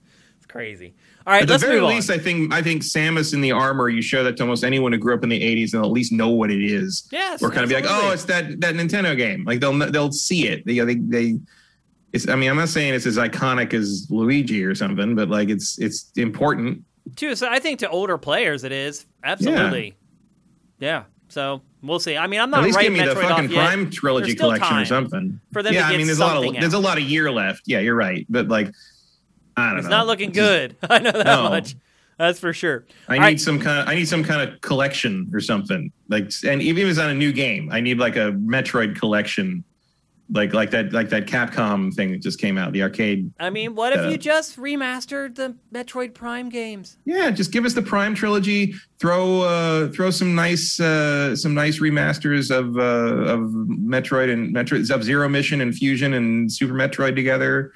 Um Metroid Prime trilogy, you can do. 1080p, sold, Yeah. sold. We'll see. All right, let's move on to something even less encouraging. Uh, to, to, to more characters in power armor getting disrespected. Yes, exactly. That's a that's a good analogy. Um, EA announced this week, and Bioware announced this week uh, that the grand project to turn Anthem into something that you would want to play longer than 20 hours has been abandoned, and Anthem 2.0 will not will not happen. Um, and that may have made some people sad, but the flip side of this is that in conjunction with that announcement, BioWare and EA also announced that the new Dragon Age will not have any online functionality at all. That's Um, right. They can be taught. How do you feel about that, Matt? Because look, I don't. Great. I know. I I, I figured you'd feel that way, but I Dragon Age should be a single player RPG, and you should stop trying to cram multiplayer functions in it. Like I didn't mind it in Mass Effect because like that the co-op mode was fun. Um, the, the gameplay lent itself well to it. But as we all know, like multiplayer melee is tricky at best. Yeah. And you know, the very few games really handle that well. Like I think like For Honor, um, a few of the few games like a, a game by um, we didn't talk about it in the state of play, but uh, Sifu, Yeah. uh, that that game, which looks awesome. Um, Yeah, we should is have being about that. That's my being bad. made by the guys who made the people who made that uh, that uh, MMO Absolver. That's what it was called, Absolver. That has really good online melee combat. Um, like it, it can be done, but like, do you really trust Bioware to do a satisfying sword combat system in a multiplayer add-on mode to an RPG that is really supposed to be a single-player game? Like, better I just, just, I just don't like the your idea resources. of saying we couldn't get this, we couldn't get game A to work, so we're just gonna complete, we're gonna change game B, um, or we're gonna take something out of game B that still has a possibility of actually working. To your point, maybe not. Um, it's not. yeah, I don't think it. I don't think it did. I think it was focus your resources. Dragon Age Four needs to be a home run, um, and For BioWare, definitely. for Bioware. Yeah, and it just trying to like branch out into a multiplayer mode that has no precedent in that franchise is a bad idea at this point. Like focus on what the on the strengths. Focus on what worked before, and what worked before is a single player RPG uh, which has never, you know, I would argue that no Dragon Age has really pulled all the elements together quite right. Um, but maybe this time, um, I did really love the uh, uh, back when they um, back when they showed the uh, the trailer, the, the first, the, you know, the real kind of trailer slash teaser at the Game Awards in December. Uh, somebody pointed it because uh, the character Solas, the the elf mage guy, is in that trailer pretty prominently, and someone pointed out on Twitter, uh, "How's that going to work in my game? Because I killed him in Inquisition." And a couple weeks, like a week or so ago, we got one of the lead designers on Dragon Age 4 retweeted that tweet from December and said, "I can't believe we had to remake part of the game because of this shit." Because I because I don't think they remembered that Solas could die. Oh my god! So they had to come up with, a, and then one of the Mass Effect developers popped in and was like, "So which which solution did you go with? Is there going to be another character who looks suspiciously like him, who just like delivers the same information like we did with Wrex in Mass Effect 2? Huh. And it's just like it, I, I thought that was hilarious because like the fans. The fans like know more about the intricacies of all the weird things you can do in those games than the developers because it's I mean, so you would think twisty that and they'd have a super fan working there who would have picked up on that crap. You'd think getting getting Solas to die is not easy, uh, as I understand it. But like, it is an outcome that can happen, so they have to plan for it. Now, uh, clearly, you could also just do it as like, uh, oh, you thought he was dead, but he really was Right. magic-y and Yeah. wasn't dead. Kind of. It's like, I mean, it could be that simple. It's, uh, but I thought that was very funny. Um, yeah, I mean, it's a shame what happens to Anthem here. Like, it doesn't surprise me. Like, I didn't think there was really a way to salvage that game without remaking it basically um i you know we've talked about anthem a lot like Yeah. i i enjoy it moment to moment i like the gameplay i like flying around and landing on stuff and the shooting feels pretty good it's Yeah, I all mean, kind of watching the derived from B-roll right now Effect. makes me want to go play it. Like, yeah i mean it's still up you're just never going to get new content yeah, they're going to keep Um, the servers live at least for a I- while. Yeah, I will say this. Um, I would not be against the idea of folding a lot of the power armor ideas in this game into Mass Effect 5. Yeah, Um, like some more flight oriented Mass Effect 5 gameplay. Oh, I'd be down with that in a heartbeat. me wrong. I mean, they nailed it. They nailed the. They nailed being Iron Man in this game. Basically, Yeah. It felt uh, feels amazing, and I really love that part of it. But you can't just keep shooting the same enemies for like a hundred and some hours without any reason to do it. Like it's like I said Mm-hmm. a, a minute ago. It's like it's great for the first twenty hours, and then you're like, okay, now what? And they never figured out the now what. They just No, never the did loot, it. The loot isn't exciting, and and nothing is visible on the character really. Uh, you can customize the armor and do everything, but it's like it's outside of the weapon, the the actual weapons you're wielding. Nothing really matters. Like you can mess with a, a cape, I guess, but like it just it wasn't like Destiny where like you get these things and you immediately get to look at them and equip them and like you change how your character looks and mess with that. It, it, it the the the you know you're there. It didn't. Anthem never found a way to to keep hammering the dopamine button It in your didn't. brain uh, the way a loot game needs to to keep you playing. Yep, because the combat did, but the loot didn't. Yeah. And that's what drives these games, like it or not. That's what drives people to keep playing these games for a year, two years, three. In Destiny's case, how many how many years has it been? Like it's impressive what Bungie's managed to do. seven, seven or eight at this point. I Yeah, I mean, even though I'm not a big Destiny player, it's like I said, my buddy from Philly loves it, and it's just squeezed every ounce of entertainment that he can out of it, and was like, okay, Mm-hmm. now what? Other, what's another game like this that I can play? Um, and I couldn't, I couldn't tell him Anthem. That's the sad Yeah. part. He was looking for another game, and I was like. If I told him to get Anthem, he'd have spent the money on it, and literally, like two weeks later, he'd have been like, "Okay, now what do I now do? what? You played or this, you, like, you couldn't tell him. Uh, and you I couldn't couldn't tell him tell him. Avengers. I'd be like, yeah, I know, I did play it, and I can't tell you what to do now because there's nothing to do now. So, You couldn't tell him Avengers either. nope, same deal. um, that it's like you know destiny gets a lot of flack on kind of what it is and how we're but clearly it's not as easy as we might want to think it is you you know, know I think that's a good point, Matt. Games as a service are not as easy as you think to create this compelling loop that makes people want to keep coming back. Um, it all has to start, I think, with rewarding combat. I think if you don't have that, you got nothing.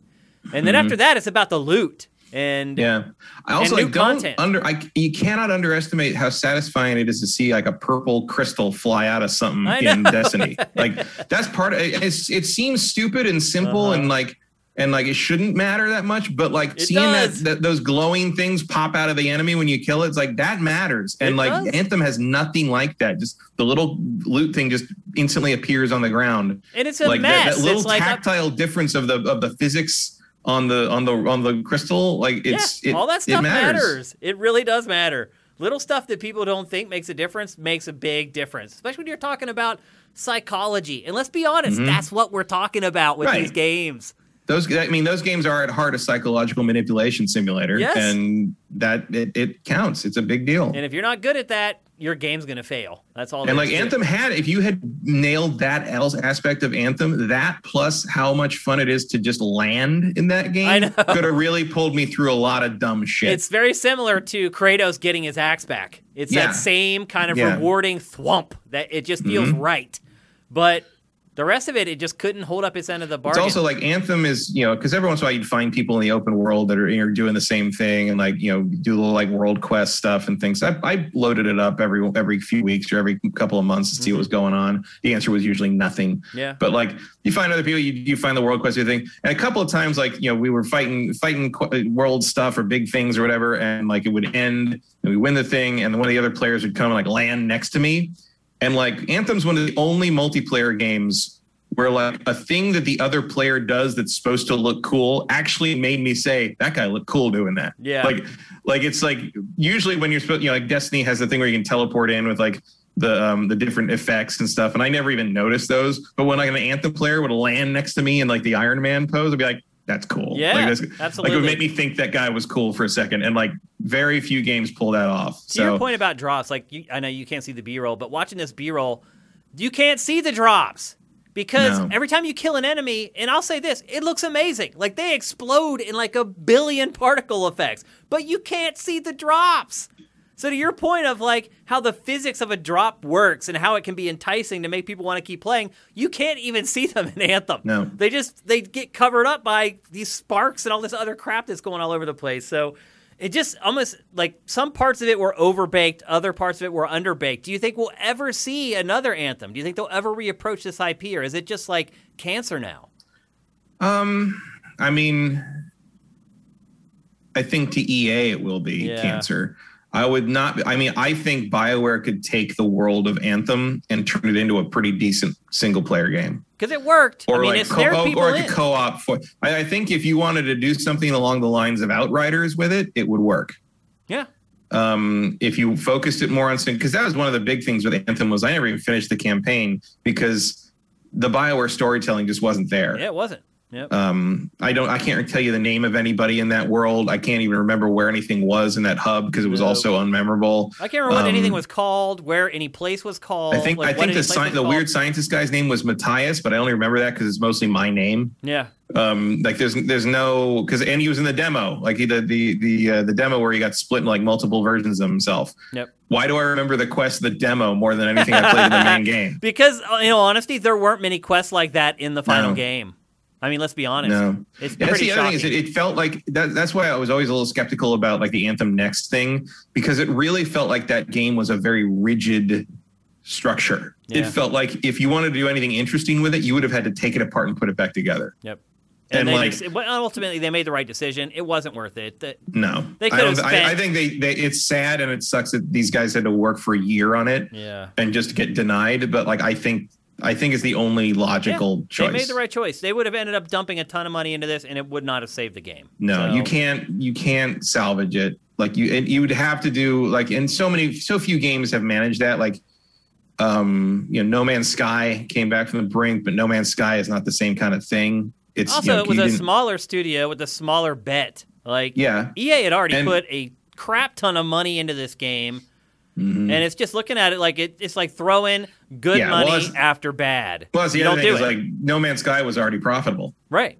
like Yep. just based on how much it sold at launch. Yeah, and, Uh, and honestly, like, the most only- people the only liked it still. So The only other thing I can think of that compares would maybe be when Square completely rebuilt Final Fantasy 14 from the ground up. yeah, but that was like a big deal. That was like a they took the whole team, said just start over. They destroyed the, the original game. Like the original game, the, the destruction of the original Final Fantasy 14 is a backstory plot point to the current Final Fantasy 14. Yeah. Like it's acknowledged that that happened, and like they made a big deal of it and spent basically the money to build a new video game out of it. yep. And EA was clearly not going to do that. Well, there's a reason why there's only two stories that you can tell. Yep. because it typically doesn't work. Uh, If Yep. you look at the law of averages on this, EA made the right call. So It's just it's just good money after bad. I will say this, Matt. point. This is one of the most disappointing games, at least for me, maybe of my entire career. As far as Yep. having seen it at events, played the beta, and then what the final game was, it's one of the most disappointing games of my entire career. Um, yep. And just watching this B roll, it sucks. It could have been so awesome, but it was not, and it wasn't. And now you're right. I don't think we'll ever see another Anthem. So there you go. Anthem RIP. Once again, another Also case where I wish I had taps loaded up on the TriCaster so I could play it. Someday I will do it. I will play it. Anthem also suffers from the dumb name syndrome. That was a terrible name for Yeah. that game. Yep. And it doesn't say much about. It tells me nothing. And I still don't. I mean, I played the game. I still don't really know what the anthem thing is. When I hear Like, know Anthem now, you want to know what I think, Matt? Kneeling. and the controversy over yeah. Colin Kaepernick. Yeah. That's what I think of when I hear the word anthem. So Yeah, that was that was, and that was like right around the same. Time. It was the same around the same time. yep. All right, let's move on. Let's move on to talk about some Pokemans. Um, so as I said, we're not going to go in depth about uh, the latest Nintendo Direct, which I think most people thought was probably more disappointing than the state of play from Sony. Um, I don't know if I would agree with that. I don't think the Direct was as bad as people are saying. No, I. I get the also, There's, disappointment, there's but- more stuff in that. The, the you know Final Fantasy notwithstanding, there's more stuff in that state of play I want to play than the Pokemon. Well, the Direct, the. Pokemon stuff wasn't in the Direct, so Yeah, the Pokemon was separate, but like, yeah. Look, there's only so much Pokemon a man can take. Like that's all I'm saying. Like, Oh, I'm right there with you, Matt. Uh, so they had a separate Pokemon Direct, kind of, uh, to celebrate the 25th anniversary of Pokemon. Which, wow, uh, something else that makes me feel really old. That Yeah. Pokemon Although is remember- 25 years old. although remember, um, it came out in uh, Japan a couple years before it did here. It so did, yeah. Well, I remember, couple- like, I yeah. had just started at GameSpot when like Red and Blue came out. I had just Mm-hmm. got like a new Game Boy Color to replace my old Game Boy, and they put out like the colorized versions of them. That's like Mm-hmm. right when I started working at GameSpot. So, yeah, that's like 25, thir- 23 years, 22 years, something like that. yeah, It's it came out here in '98. I can't believe so- I've been working in this industry that long. It's nuts. Came out in '98, and I I beat Pokemon Blue waiting in line for Episode One tickets. Yeah. That The following that year. lines up. Yeah, it absolutely lines up. Uh, so here we are 25 years later. Um, N- Nintendo and Game Freak has not stopped uh, releasing Pokemon games. Can't stop, won't stop, Yeah, no matter how much you might want them to. Yeah, exactly. As evidenced by the fact that now Nintendo has got into this rut of thinking that it needs to remake every Pokemon game. Um, and that is the case here as it is now remaking Diamond and Pearl. And Matt, I will say this. To me, Diamond and Pearl is the least remarkable Pokemon game ever. I cannot think of anything, and there probably is something, but personally, I cannot think of anything that this entry introduced. Can you? Um, I'm sure there is something. I can't thi- think of it. Didn't, didn't this one? I thought this one introduced like the god Pokemon some in some way, or so, like, expanded that somehow. I don't remember it very well. The only thing I really remember about Diamond and Pearl is that's the uh, review where we made Paul Bonanno play Prince in a diamond diamond filled bathtub, which was probably not a thing we would do today. Like we didn't we didn't blackface him or anything, but it was weird. It was. And Thank God you didn't blackface him. no, I, I mean we weren't we weren't stupid, but like uh, we're like it was. I don't know. For it just every time someone said Pokemon Diamond and Pearl, a song got stuck in my head. I'm just like, we got to do something about Prince in, in this review. So that's what happened. Um, so Um, that was that was one of the instances of me being editorial and being able to say like, this is what should happen in this, and everybody just did it because I said to do it, and it was like. Yeah, there wasn't really much more to that other than hey, that's a that's the same as the name of that Prince song. that's it. That's all we had. Sometimes that's all you need. yeah, uh, that time we might have needed a little more. Yeah, in that, more. in that case. But I can look. I can't think of anything. First of all, I, I would never look at Diamond and Pearl and be like, oh my god, they need to remake that. Like I just don't. I have Well- no affinity for it. There's Well, here's the thing. Um, I know someone who is very excited about this Really? these remakes because she grew up at the right time to play Uh, Diamond and Pearl. so it was as like kind of her re- her red and blue basically. Yeah, like Okay. she. I mean, she played Red and Blue and Gold, Silver, but like Diamond and Pearl were one of her, you know, right at the right age to really get into it sort of games. And so, like, and the thing about Pokemon is all of them are that to someone.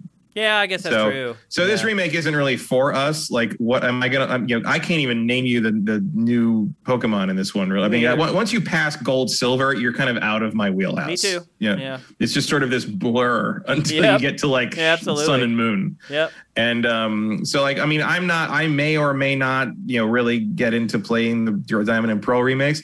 But they, there's a place for them, and there's a reason for them to exist. And I am, as we've said, I'm always in favor of bringing old content forward if there's an audience for it. So, like, the more you can pull the old Pokemon games forward, make them more accessible, make them better, make them work on Switch. Um, great, cool. It'll be interesting to see if they take the feedback from the remakes of Red and Blue.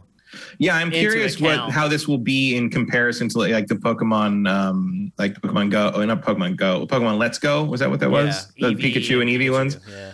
Yeah, like, will be like that, or it'll be more like a straight remake? It's hard to say, like because because they've had success with both. Like the Let's Go games were very successful, but also like Heart Silver and uh, Soul Silver and Heart Gold were also very successful, and so were Omega Ruby and Alpha Sapphire. So um, I don't know. We'll see what happens. Um, I still say there's room for a Let's Go uh, Gold and Silver if they ever feel like doing that. Absolutely. Uh, but again, I think you're talking about those games being in our wheelhouse versus somebody else's. I think Red and Blue, although, I mean, we everyone were has in an our affinity 20s for. when that came out. So uh, there's someone out there who was 10 when Sol- Silver and Gold came out that would definitely be into that. I think Red or and at least Blue would wanna give their kids. everyone has an affinity for those because it's the original 151. A lot of people do. There's there's a bit of a backlash in the fandom right now over the against the G1 and G2 because it feels like the the the kind of the, the older fans are sort of like monopolizing the idea that like that those that's Pokemon and everything that came after it. It's just sort of like this also ran. I kinda feel kinda that way. "Mm, you're, you're not wrong. You're not wrong. That's how I feel about I it. You're right. I mean, mean- is- but again, the, the younger you get, you know, the, you know. My my niece's first major Pokemon experience was like Sun and Moon. Yeah. So like you know, th- there's that's the thing is it you, you And it the keeps- starter keeps Pokemon in that are probably what she resonates with. I, Yeah. I get it. Yeah. And she's like she like she doesn't she doesn't give a she doesn't give a shit who Arcanine is. Yeah. it's like you know, there's all these characters, all these Pokemon that were never important again. But if you were if you grew up at that time, if you played those games first, if you watched the anime, like they are important to you, even if you didn't realize um, that Ekans and Arbok are called that because they are snake and cobra backwards. Yeah. No, which I every, almost almost every day on, but almost every day on Twitter you see someone suddenly realize that and it's amazing. the revelation. like, wait a minute. It's like, yes. That's funny. Uh, really, though, the big story was a brand new game that Nintendo announced. Mm-hmm. Um, Pokemon Legends Arceus, Arceus. Arceus, aka yeah, that's a, that's a hard C, believe it or not. I did not know that until this I until I think this time. okay. Um, aka Nintendo's answer to Temtem, which has Right. been on the market, an open world Pokemon clone, which has been on the market for well over a year at this point and has been hugely was really good. successful. Um, and is really good. This is Nintendo's answer, it appears, an open world action RPG set in the Pokemon universe. People, to your point about Harry Potter, have been asking for this for a really long time. Yeah. We got like a pseudo open world with the last Pokemon game, but it was this weird kind of instant thing that was happening. Um, this appears to be just straight up Mm-hmm. Oh, yeah. open world. I mean, up to the point that it does the the Breath of the Wild shot, yeah, where you know that zooms the camera over the hilltop and past the main character and into the field. Yeah. I also saw I saw a very funny tweet. It was like it was uh somebody it was a screenshot of Breath of the Wild like looking at the field and this one looking at the field and um Genshin Impact looking at the field and like one other game looking at the field and it's like are these all in the same universe? That's And somebody replied with like it's a field, bro. Go outside. they really exist. Um, everyone seems to be hung up on the graphics in this. Instead of just discussing the fact that, holy crap, we're getting an open world Pokemon game, everyone's like, the frame rate sucks, it stutters. And they're not wrong. The frame rate does suck, and it does stutter really badly Yeah. in this trailer. And it's weird. and, and it they- doesn't seem to look good enough to to warrant that really I know. I can't. I- Um, I mean, it's Game Freak. Let's be honest. Game Yeah, Freak I is mean- developing this. It's not a Right. top shelf developer from a technical no i mean perspective. in the last in sun and or uh, shield sword and shield there were cutscenes where a pokemon had to turn around and go out the other way and the pokemon mo- like character model just rotates Oh, I in know. place There's no animation leaves. For it's just like no there, there is some ps2 era shit in almost every game freak game it's just something you have to accept or don't play them like it- like that's just how it's going to be Would apparently. Nintendo ever dare to hand something like this to a more capable studio? Apparently the answer is no I mean, Like, I- what if this game comes out though and it's just technically a disaster, and I don't know. it I mean, gets they don't own up by Pokemon. critics for it? like they they own the license, but Pokemon Company still is technically a separate company that owns Pokemon. Right. Um, I I assume that somewhere down far enough, uh, Nintendo has to keep the Pokemon Company happy in some way. So I don't know. But I mean, wouldn't they be happy if they sold a lot more copies of their games? Maybe If the games I- were I- better? I, I, I can't explain that. The one the thing about Temtem is like I know a lot of Pokemon fans who played it and were like mad, like because they played Temtem. like, and why don't I have a Pokemon this game? is like this is what this could have been for like 10 years Yeah, now like because it's, it's, a little dinky indie studio that made Temtem. I mean, Yeah. Game Freak isn't gigantic. I mean, they're no like not 40 all, or but, 50 guys. but there's ele- but there's elements in temtem that would not require like high-end tech to implement in pokemon they just haven't and one of the reasons they haven't is because they don't have to like it sells automatically um, which is interesting because that's such a different philosophy from nintendo like It is, yeah. nintendo's internal stuff is like not only do they not want to make the same game twice even if it would sell they like refuse to keep things the same even when they work you Yeah. know like there's a lot of times my complaint about nintendo sequels is like could you just make zelda again please like yeah.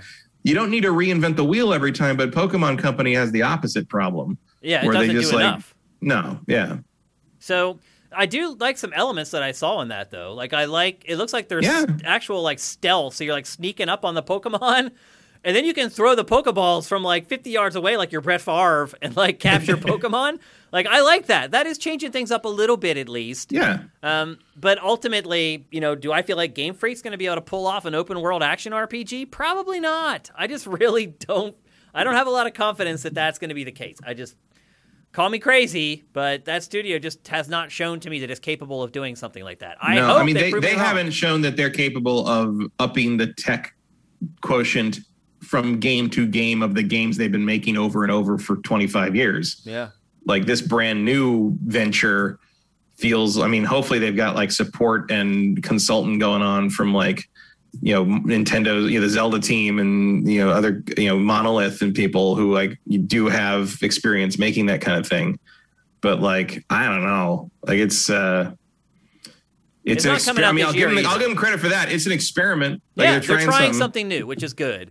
Um, it's not coming out this year though, so it's A little No. weird that they put it in the Pokemon 25 celebration because it's not coming out during the actual anniversary year. It is coming early 2022, Q- Q1 2022. Mm-hmm. Uh, the remake of Diamond and Pearl is coming this year. Um, I think at the end of the year, Q4. Um, Yeah. So not much of a celebration, really. They're remaking one game and then they announced It's even weirder because it's a prequel to Diamond Yeah. and Pearl. right. And my Which- question is, how am I supposed to know that? yeah, Like, did something happen in Diamond and Pearl I- that requires further not explanation? that I Like, don't- remember, to be honest with you. I don't remember what I mean. The only game, the only Pokemon, Pokemon game with a story I really remember is Black and White. Yeah, because it was the whole like PETA like sub- Yeah, the, the PETA story. Yeah, so we're like, hey, did why don't We're we talk about the fact that we, here, we force animals to cockfight with children all day? Like, and that disappeared oddly enough. Yeah, Um, they never touched that one again. so do you think this game? And let's see if I can pronounce it correctly this time. Um, Ac- Arceus. Do you think that that's going to be Pokemon going forward? Do you think that's the way all the games are going to be now? No, I think it's going to be a side Just thing. a Unless this thing spin-off. sells like a billion copies, obviously, then it probably will switch. But uh, Yeah. you know, Nintendo, will follow the money on that one. And- but I feel like this is going to be a side thing, and you'll still have the turn-based RPG as the main series. We'll see. Um, Um, it's it's uh, it's just too easy to crank those out. I think. But at least Nintendo's doing a better job of celebrating Pokemon than it is Metroid or yeah, Zelda. I mean, Pokemon makes them a lot more money. I think, but uh, Yep. So anyway, that's what's happening for Pokemon in the near future. If you were looking for like a new game that's a turn-based game, it looks like you're gonna have to wait at least a couple more years for that. yeah. Although you know, if you haven't played Diamond and Pearl long enough, it's kind of a new game. Yeah, I guess it is. New plot. What's the difference? But all the Pokemon, like you know all the Pokemon that are in it if you continue Yeah. playing the later game, So there's not much surprise there, but still better than nothing, I guess, as we're Yeah, getting with Metroid as a it's now. more yeah it's like it's i would i would kill to have a remake of a metroid game just you know another i don't know what you'd remake at this point I don't even i don't know I didn't, I didn't think they'd remake Metroid Diamond and Pearl, to be honest with you. So there, Yeah. there you go. Uh, okay, let's move on. We're going to talk next about PlayStation VR 2. We're not going to talk about it very long because we don't have a lot of details about it. Uh, but to me, it is very important. Um, and so I did want to get kind of Matt and I's takes on it based upon what we know so far. Um, I've known for a long time PlayStation, PlayStation VR 2 was coming. Uh, for like I knew for a fact it was coming. Um, but the, Sony had not talked about it until this week, and then it still didn't really talk about it all that much this week. It uh, posted a blog on the PlayStation blog, basically saying, "Yep, it's coming," and then it included a couple details. Uh, the first detail is that there's going to be brand new motion controllers, so you can ditch those Move controllers, which sucks because I didn't buy the Move controllers until I got PlayStation VR. Um, and so I got PlayStation VR, and then I got the Move controllers, and I think I've used them three times, and they weren't cheap. They were still like forty bucks or something like that when I got them. Um, and so I got those and hardly used them, and now they're going to be worthless because the new one's not going to use them. Uh, but Sony did say that the new controllers are going to incorporate a lot of the functionality from the DualSense, uh, which means like haptic triggers and haptic feedback, which I think for VR that's great, and I think that makes a lot of sense. Um, So that's all good. Um, the big issue that I have really is that they announced that you know it's going to be hyper powerful and way better, and we have these great screens, but we're not going to talk about that stuff yet. But then, the, really, the big thing to me is that it has a cord. And I know there are technical hurdles to having a wireless um, VR HMD. I get that. I get that streaming the video to a device may or may not be um, quite there technically. My argument is that if it's not quite there technically, then don't do it yet. Wait and save PlayStation VR 2 until the end of the PlayStation 5 cycle. Because one thing I think that has been proven over the last year with VR, Matt, is that it's all about being cord free. It really is. Like if mm-hmm. you look at Quest, Quest is taking off big time. I have friends who don't game at all who all got Quest 2 for Christmas. Um, they were all reaching out. They weren't reaching out to me about the PS5 and the Xbox Series X at Christmas, by the way. They were reaching out to me about Oculus Quest 2. And they all got it and they all love it. Like all of them were like, "Oh my gosh, I can't believe I waited so long to get VR." And like I'm like, "No, like you actually picked the perfect time to get VR because up until now, you would have had to have had a monster PC. It would have been tethered to your PC. You could weren't able to play it wherever you wanted. It's a completely different ball game with Oculus Quest 2. I just don't think that there's a place in the market for a corded VR HMD anymore, Matt. Do you?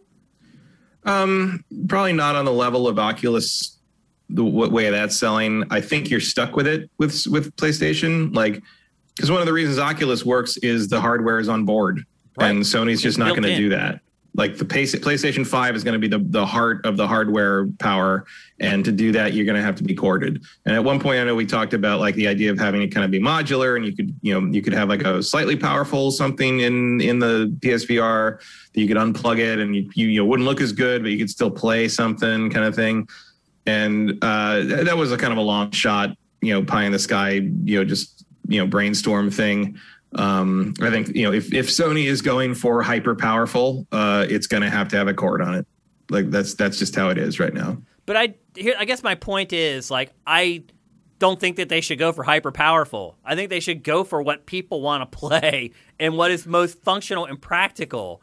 Um, there's maybe I, I don't think that there's a practical way to come at a headset that is by definition tied to a console. You know what I mean? Like, yeah, I think PlayStation VR is going to be this. Like, unless sometime da- someday down there, PlayStation VR three, Sony decides is going to be a self-contained unit that has does not require you to own a PS6. Like, then you're talking. Then you're you're cooking with gas. But this one, I think, is is trapped as a peripheral for the PS5. And you're right, that is a detriment to it. But I don't think there's another option for them right so now. The streaming, I mean, video streaming is getting to a point where it it's almost there. Um, and I wonder if three, four years from now, when the PS5 needs that kick in the pants um, to get people uh, kind of reinvigorate the interest in it when it, it's just you know kind of waning. If that's not the right time to release PlayStation VR 2 to kind of get people excited about it again, um, and then if you can stream it, then you can build everything into everyone's library through PlayStation Plus and everything else. Um, I just I don't I don't think streaming's ever going to be that that good. You don't think? No, you're you're, you're up once again, much like with the uh, the streaming services, you're up against the speed of light, and but it's still might, local. I mean, it's just basically it is still local, but that but split seconds matter in VR in terms of the experience and the nausea. Oh, I know that um, better than anyone. For sure. Yeah. Um, and you could maybe do it with like some kind of like predicted. I, I, just don't see how you do it without like ending up a couple, a few milliseconds too slow to make it a convincing thing. Um, you, the hardware has to be in the headset if you take the cords away. Um, and maybe they will do that. Maybe there will be a PlayStation 2.5 kind of thing that has, you know, if, if Oculus Quest continues to sell the way it does and other headsets don't, in comparison, then the only X factor is the fact that the Oculus is freestanding. So the logical thing there would be that everybody else has to sort of pivot to that. So Sony might do that later in the generation, like what you're talking about. I think the first, you know, and look, as someone who bought the launch PSVR, I kind of learned not to do that this time yeah. with PlayStation VR. You know, because I'm still stuck with that fucking thing. I can't do HDR through its uh, through its you know breaker box thing. Yep. Um. So I'm gonna kind of I'm probably wait and see on this one, depending on how I'm much it costs. I'm not buying it at launch. No way. No. I PlayStation VR. I feel more burnt by that than anything. Followed closely by PlayStation Vita, to be perfectly honest with you. Uh, yeah. Uh, two pieces of PlayStation hardware are what has burned me the most out of probably the last like 15 or 20 years of my life in gaming, to be perfectly honest with you. I use them the least the Vita and PlayStation VR. And again, I've said it a million times. I regret re- recommending it to our audience. Um, I don't know how I can make amends for that other than to not recommend PlayStation VR 2. I just, I think, especially by the time it is ready to come out. Corded VR is going to seem like a dinosaur. I just I don't see the play here. I just don't think Sony should release it at all until it's ready to do a, an untethered headset. I just think it, well, it never idea. will be. That's the thing. It's just like either that or you don't. You it's either this or PlayStation gets out of VR. Or it just has a standalone VR headset that plays its software. Right, but that's not that doesn't it's not compatible with their their strategy right now. Right like now, never, I'm saying right. Yeah, but I, but you're I mean what you're talking about is going to be next gen. So in six years. something like that. Yeah, maybe the end of this gen, or or like the PlayStation VR three. That that you know, well, that's the other thing is like you can launch if you if if a wireless headset becomes the gold standard, and I don't see any reason to think it won't. Um, you can release that whenever you want. You don't have to wait for the PlayStation Six. Right. And that's what I'm saying. It sucks to be a PS they VR should two owner, can but like PlayStation VR and start working on their wireless headset because what they have Sony's Oc- big enough to do both, though. It So, is. But the other thing is, what they have that these other guys don't have is software development, the studios, the content, the IP, the worlds that people want to interact with. It, it has a huge advantage in everything but the hardware. So fix it. Make a piece of hardware that makes sense in 2022 or 2023 or whatever. Right now, I mean, we're probably looking at PlayStation VR 2 launching best case scenario, holidays 2022 is my guess. Mm-hmm. By then, it's going to seem so archaic. Like, I just, I think it's a huge mistake. I, I know they've already sunk a ton of R&D into this, and there's a lot of money in it already.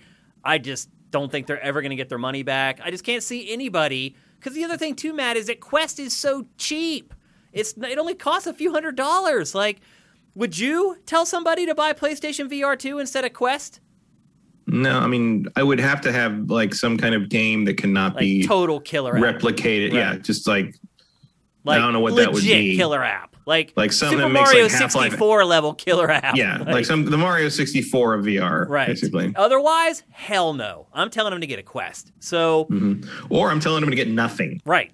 Yeah. Like, just like you ain't you ain't really missing a whole lot. yeah, not yet. As someone who has thrown a thousand more than a thousand dollars at VR, uh, is it has not uh, panned out in any appreciable way to me. Yep. So. All right, let's move on. That's all the information we have on it right now, and I'm guessing we don't get any more information on PlayStation VR for 2 for a long, long time. Yeah, maybe that maybe the state of play around this time next year, Maybe.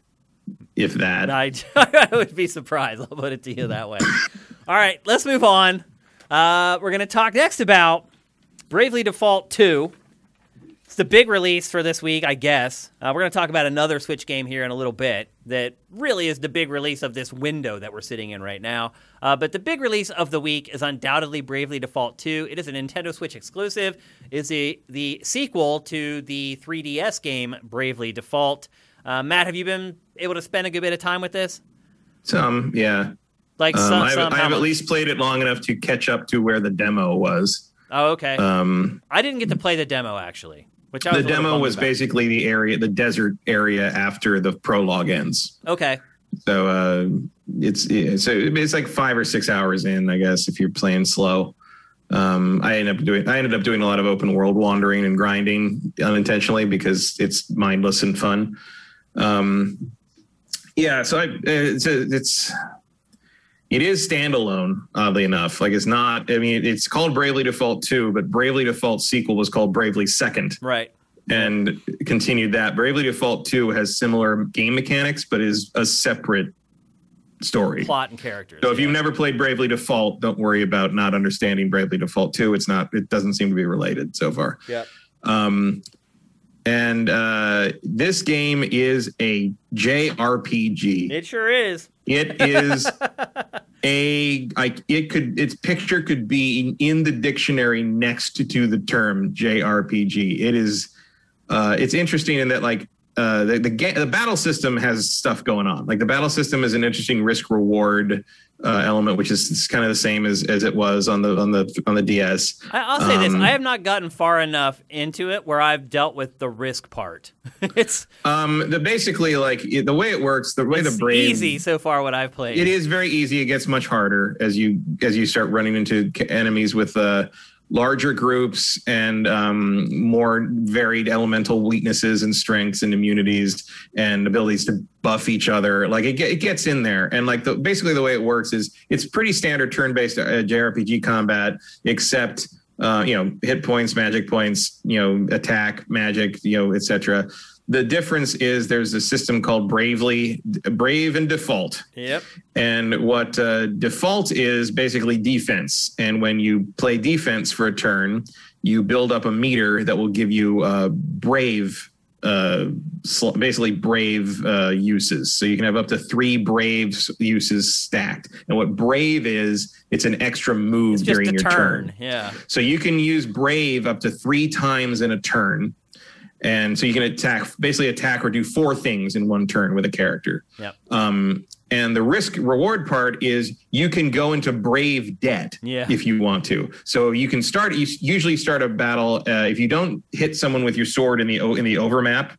If you hit them with a sword, you start with one brave for every Yep. Character. an If you don't, you start at zero. Yep. So you, theoretically, if you have zero, you can go into three levels of brave debt to do a four move turn. Yep. And then if you don't kill the enemies with it, your character can't move for three turns. Like they just have to sit there and rebuild back up to zero. So the so you can like make the big bet that you can kill this thing if everybody goes in like brave debt to to unload everything they got. But if you're wrong, you got to sit there and get shit on for for four turns basically. So that's the risk reward element is like are you are you confident that you can beat this thing or that you can survive a couple of turns without being able to move in exchange for taking out a dangerous enemy. Yeah. In the early All going, you can just unload and kill everything. Oh, You have, like, this character there that joins there was, your there were stretches where I didn't get hit for like 20 battles. You know, it was just like there's nothing. Once you get past, past like the the second area,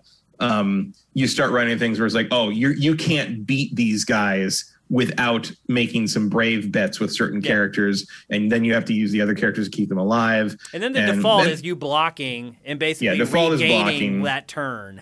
Yeah, and I will uh I will also give you the hint that um if the other if the enemies default because they can do it too they can do Yep. the build up and multiple multiple turn thing too if the enemies default you default Yeah, because because they're gonna ain't kill no you. reason to try and attack them because you're not going to do enough damage and then they're going to get three turns on you and being in default mode really really lowers the damage you take Yeah, and if Um, you're if you're so fighting a boss important. in particular in this game and they default like three times or Oh, yeah. whatever, they end up like killing your whole party in one turn. yeah you better th- be throwing up the shell moves or whatever you know Yep. whatever you need to do to throw defense up you got you really got to dig into that eventually it becomes you know it becomes a thing where like you know sometimes depending where you are but like there's points where it's like oh that overworld random overworld fight almost killed my entire party because i made one wrong choice Oh, and you can run, you can run into enemies in the overworld that'll Yeah. just wipe your ass out. Um, Oh, yeah. Most of them don't, but every once in a while, like, and they will. So Matt was saying earlier, like you can get an advantage by slashing them with your sword, like when they're not facing. But sometimes they just rush at you, and there's no way Mm-hmm. you can get away from them or get out of the way or run away.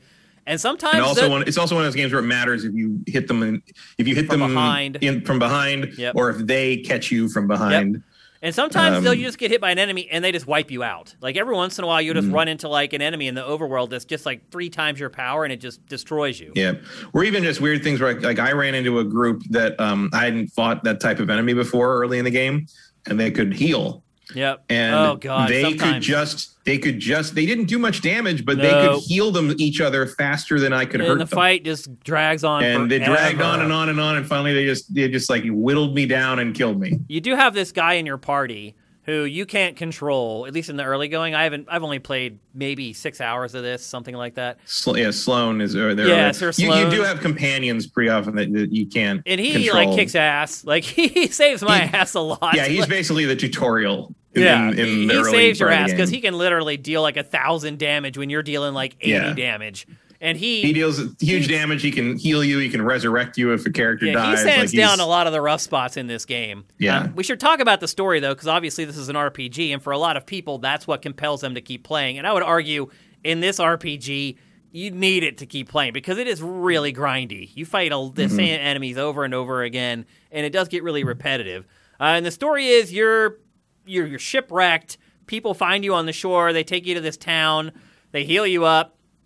Um, you discover that there's this princess or queen that's in town who has The to. princess. It's a princess who's trying to recover these magical stones, and they find out that you are actually kind of imbued with this stone. So you guys party up, and off you go to try to capture these stones. And I haven't made it any further than that in the plot, so I don't know if anything happens beyond that. But it's a pretty generic fantasy setup for a Yeah, JRPG. is. Uh, there's moments where you're like, wait, it's a good thing Square did this because yeah. otherwise they'd be sued. Yeah, exactly. Like- and the the story, I mean, it, it's not a motivating factor for me to keep playing. And the way that no, it's it told, is a JRPG in the most. I mean, there's there's it's not like it's badly told or performed, but there's nothing. There's no hook beyond. Do you want to play a game in a fantasy world where you play turn-based combat against people with magic and swords? Because here you are. some of the like, voice I'm- acting's pretty bad. voice acting is pretty funny. Like everyone's doing a different accent for Yeah, no reason. There's like an Um, Australian guy who likes to yeah, there's an. Australian guy early on. There's a French woman. Uh, you're, the princess you team up with is very posh British. Yep. Uh, the, the the the black mage you meet is like a really thick Scottish accent. He's Scottish. I was saying he's Australian. Um, yeah, he's Scottish. Oh, And he's the- like the, an ba- the- alcoholic. The, blonde, he's the blonde uh, asshole boss is a, is Australian. Like, yeah, so I thought right. you were talking yeah, about that's him. right. Yeah. But there, every every imagine, and of course your your main character is American. Yep. Um, I have a theory that that your main character is not only he was shipwrecked and all this. I have a theory your main character is not from this world. Yeah. he's gonna it's gonna I- be revealed that he's like he's like from reality. Oh, he's like from our world or something, and he was a sailor on a British ship or something. I don't know. He, Um, he was on like a cruise ship or something. and He Yeah. fell overboard. Like because early He on, hit like, his the head on very a first log. scenes with him, very first scenes with him, he's like looking around like, what is this? This isn't Yeah. normal. I don't recognize any of this shit. Yeah. So I'm wondering if like, oh, are you not from this crazy fantasy world? Are you from some other medieval time? And you're just like, I don't know. I- I- and the way like the I story's Google. told, I don't know what else is out it's here. like the character models just kind of congregate in front of this blurred out backdrop and they just talk. Mm-hmm. Like there really aren't. There's a couple cinematics, kind of, but they're not really like. yeah, not there's not a lot of The presentation in this game is really bare bones, like even more bare bones than like an show. indie game. Like, Uh, well, it play. It's like a it's like a anime JRPG. yeah, I drafted this in my fantasy league, and I remember after the draft was over, I was like, I really regret Bravely Default 2 because like it's really not that good. Look, it looks like a 3DS game running in like 1080p, and like now that I played the game, that's pretty much what it is. Like they've obviously Well, the redone character models and whatnot. The funny but thing about it though is that um like the enemies are really well done. they are, yeah. And the main characters are sort of bleh. Mhm. And like it seems to be an intentional choice because that is traditionally how like all those old sprite based RPGs work too. Like the heroes were really sort of like fairly somewhat bland or simple sprites and the enemies were like really like elaborate works of art yeah, and like they seem to be sort of doing the same thing here. I'm not sure that works as well in 3D. Yeah. Like it just feels jarring in places. It, it's like Um, the combat. You're right. It does. In you know, so far I haven't really got to experience much of the risk part of it, but it, conceivably it does have like a good risk reward system. But otherwise, it's very generic. And like Mm-hmm. eventually, you build up enough where you can pull off this like finishing move that's Yeah. really not like all that elaborate. Yeah, it actually Like, doesn't do all. I mean, if you can get it so everybody gets to pull it off, it's okay. But like generally, it's not the it's not the screen clearer you might be No, hoping it's not for. very powerful, and it doesn't even look that impressive. It's just No, like it this really crappy animation. Like, I don't know. To me, this game is it should be. It's a handheld game, and so if, maybe if you play your Switch as a handheld mostly, you maybe look at games which like apparently most people do. Which apparently they do. Maybe you look at games like this differently than I do, but to me, this is not like even like a double A console game. To me, I I don't know. I don't know. I don't. I, I don't dislike it, and and I have to admit, like the generic JRPG-ness of it is almost refreshing to me okay, because it's so back to basics. it is. Yeah. That it's sort of like, oh, there's no weird like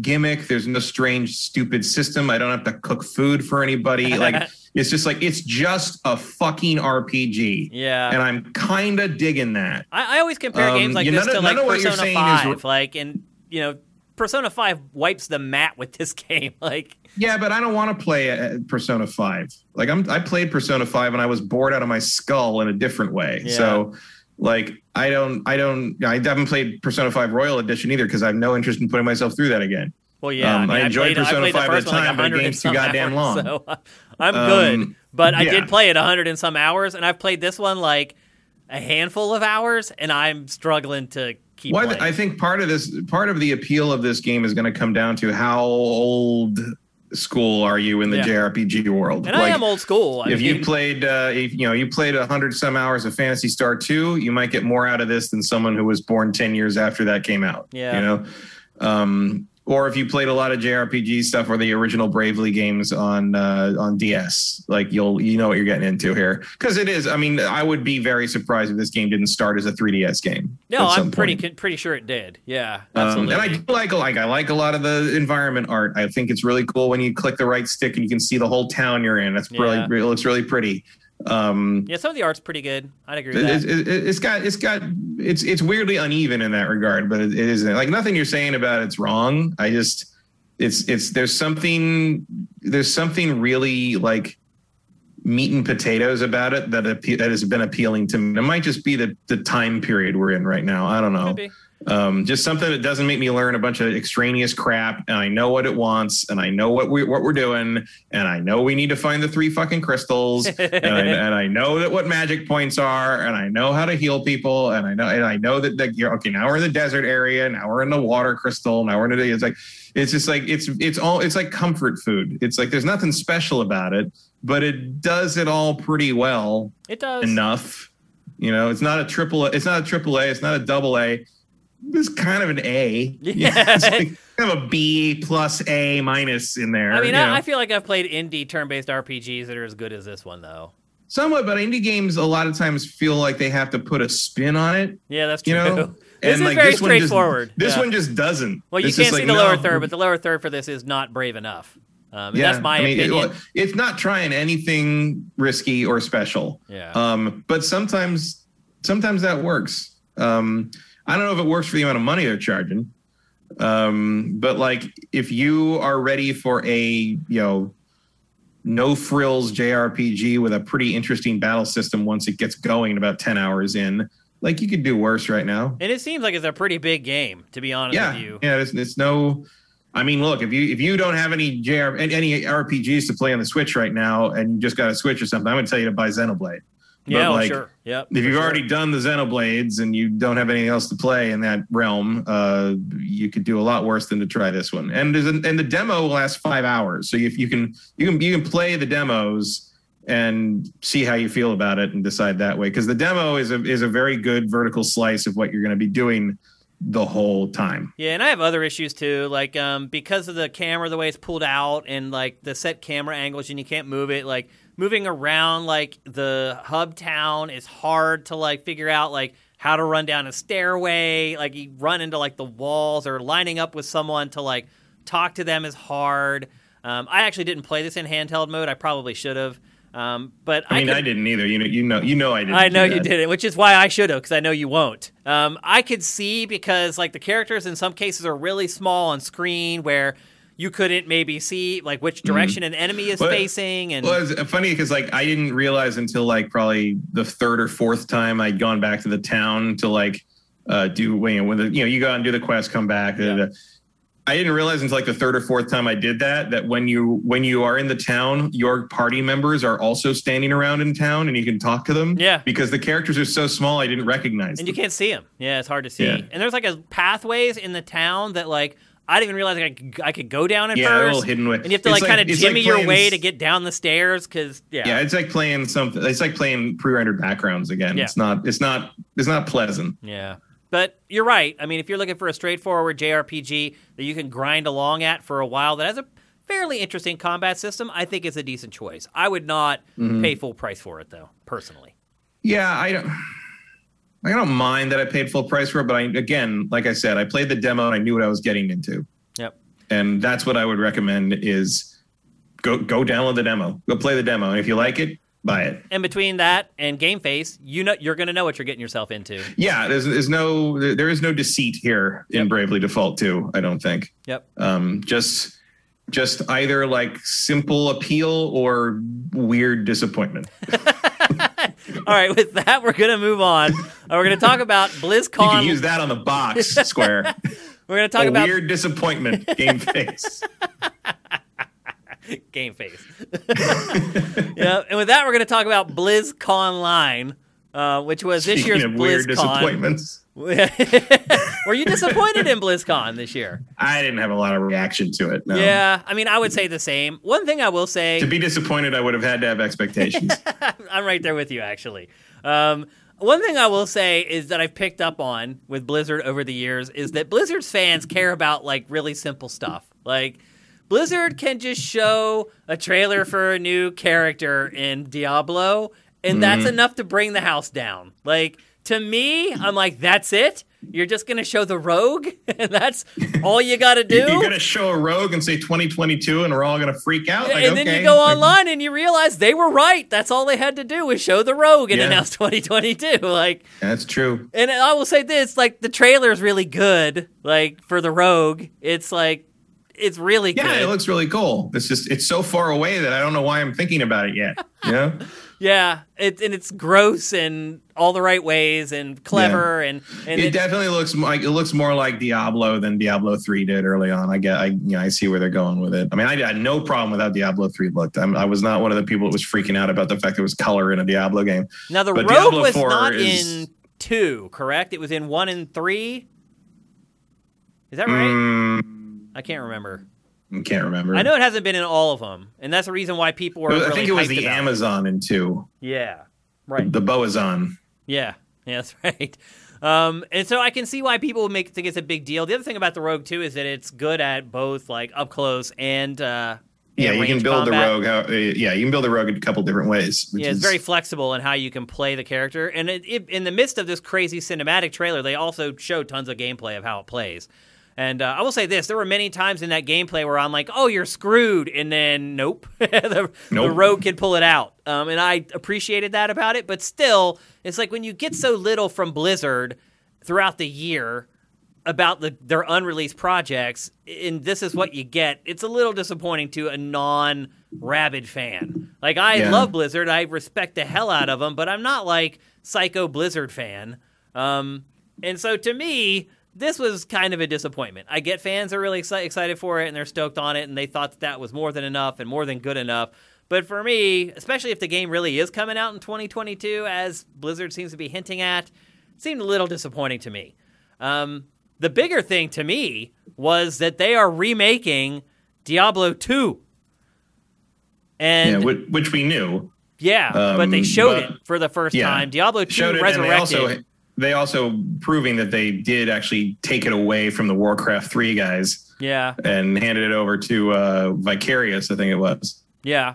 But it looks pretty damn good. It does. I was pleasantly surprised by it. Um, I mean, look, if you're going to screw one up and get one right, I'd rather you screw up Warcraft 3 and get Diablo 2 right. Yeah. So, And there was no real big uh, stink over Diablo Immortal either this time because I think they gave them people stuff that they wanted this time. yeah, there were other things to be uh, you know absorbed by as opposed to Diablo Immortal. Um, and some it's been so long since anyone bothered talking about Diablo Immortal, maybe we forgot we hated it.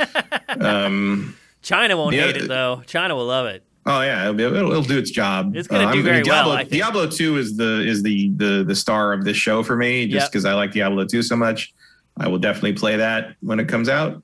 And the cool I'm thing about it it, too so is good. they're not ditching classic Diablo 2 either. No, Um, it's going to stay up, stay alive, no, they, remain they its own definitely product. learned from their mistakes in Warcraft three. Yep, absolutely. And that's what you hope for, is that you Yeah. learn from the past mistakes.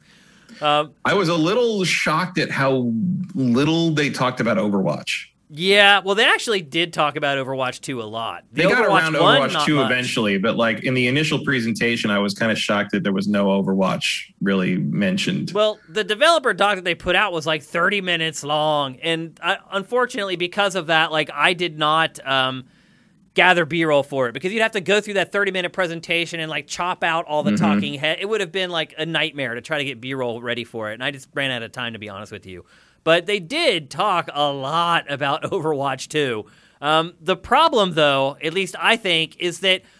I can't tell the difference between Right. Overwatch 1 and Overwatch 2. like at one point, the they showed uh, they showed the, the I can't remember their names anymore. The cowboy guy, Yeah, I don't know his name either. you remember that? Um, yeah, they showed his like new design, and I'm like, that's the same picture. Like I Yeah. I can't tell McCree or something. I can't That's remember it. his fucking McCree, name. yeah. Um, but I was like, I was like, that's. I mean, maybe his like poncho is a little different. Like I, Buh. like I look, maybe I haven't stared at these characters for thousands of hours, like people who have played Overwatch as much as other people have. But like, okay. Like they they got different clothes. Like mm, That's all. And then they're like, we got a couple maps. Here's like Paris and New York City, and I'm like, okay, like they don't. The game doesn't look any better than Overwatch to me. no, and like the the nature of how they're doing that upgrade kind of demands that, I guess. Um, but it's just like Yeah, they're gonna make people buy it all over again. Yeah, and it's just like I. I mean, I- it's not like I follow the scene very closely, but it's like, am I wrong that like this thing has like contracted in a way that's really kind of frightening? Like it used to be the Overwatch League was a big deal and all this, you know, the Blizzard was pushing all the time, and it was like, and I just don't hear about it anymore. Yeah, it's because we're insulated and isolated from the guess. esports scene. Really, like I don't really follow it either. Um, I don't but there's follow stuff but I used to going see it on. in my like for three night weekend, there's almost always like an Overwatch tournament going on somewhere during the weekend. But with COVID and everything, it's like everything's just kind of more subdued now, particularly these live events because you don't have the big crowds anymore. That's Mm-hmm. Yeah. kind of what sells esports is having that like forty thousand seat crowd and people roaring and like now it's just people sitting at home with like Yeah, their it's like- snowball mics and That's like, like, how like the you know Wednesday night fights used to be like the lo- the big local weekly fighting Yeah. game scene here, and now it's just like Alex Valle playing like On Street Twitch. Fighter Alpha Two, like and commentating on it like Yeah. from his house, and I it's mean, like esports have really suffered through the pandemic. I mean, as far as Yeah. revenue generation too, they make a lot of their money off of tickets. I and will say this though, uh, in in in Wednesday night fight Street Fighter Five this past week, some mystery Ryu player showed up and swept the night's tournament, and everyone's like, "Who's the mystery Ryu player?" And everyone's like, "We know the mystery Ryu," but it's they're, they're trying to turn it into kind of like a wrestling thing where it's oh, like. that's kind of cool. it- It's like it's like who is it? Who is this mysterious Uh-huh. Ryu player that's so good? Because everyone's online, so you don't see anybody, right? They're So trying to create a narrative it- around They're it. using the yeah, they're using the drawback to create something, That's and I think that's pretty cool. that is cool. Um, It's but I definitely think it's definitely Daigo though. Yeah. I think that has hurt Overwatch, the esports kind of just being crushed through the pandemic. Uh, but more than anything, like just looking at Overwatch 2, like I could never tell the difference. Like you could put footage of Overwatch that's the stuff that's live now and show me what they showed in that Overwatch 2 presentation and there's I would not be able to tell the difference. The game looks Yeah. the same. So Like I'm sure that like someone who's a really hardcore Overwatch person Yeah. could it was this, this, this, this, but it's like me telling you the difference between two third party transformers of the same character. It's Right. like no one cares but me. Like Yeah. it's it's not gonna it doesn't And you look, can't tell. truth be told, the Overwatch audience is big enough that that's fine. Like there's Yeah, it doesn't 20 have to million be more than people who are going to be able to tell the difference. If you're trying to get somebody like me who didn't get hooked on Overwatch 1 into Overwatch 2, what I saw is not going to do it. Bottom line, it's just not. Mm-hmm. It looks like the same game to me with a few new maps and maybe some And- new weapons like and a and couple maybe characters. they just don't care. Yeah. So it is what it is. That's where we're at. And then the final thing that they announced was uh, Blizzard Arcade Collection, which I had really completely forgot that Blizzard had done arcade games, to be perfectly honest with you. And then when they showed the arcade collection, with, which actually, like some of our old colleagues are working on this or worked on this, Mm-hmm. I think it's out already. Um, Yeah, it came I think it came out that day. like that day. Yeah. So um, some of our old journalist friends are work, worked on this and like put this together. I had really forgotten that Blizzard did arcade games, and then I saw like the collection, and I was like, well, now I know why I forgot because they're not like Yeah, I mean they're, they're the old games. action games and things. You know, like I mean, Lost Vikings is a good game. Yep. Um, That's the one. Some of- some of those games are good. I, mean, I look at them I'm like, oh yeah, I remember those. Those are good. I don't want to play them again. Yeah. but like I rec, you know, I, I acknowledge them yeah. as I mean, being things I liked in in back in the day. Yep, but at least Blizzard isn't letting the stuff die and just wither and disappear. Um, it's trying to keep that stuff relevant. Do I think we'll ever get updated versions of this stuff? And this is like a, a hint at that? No. No.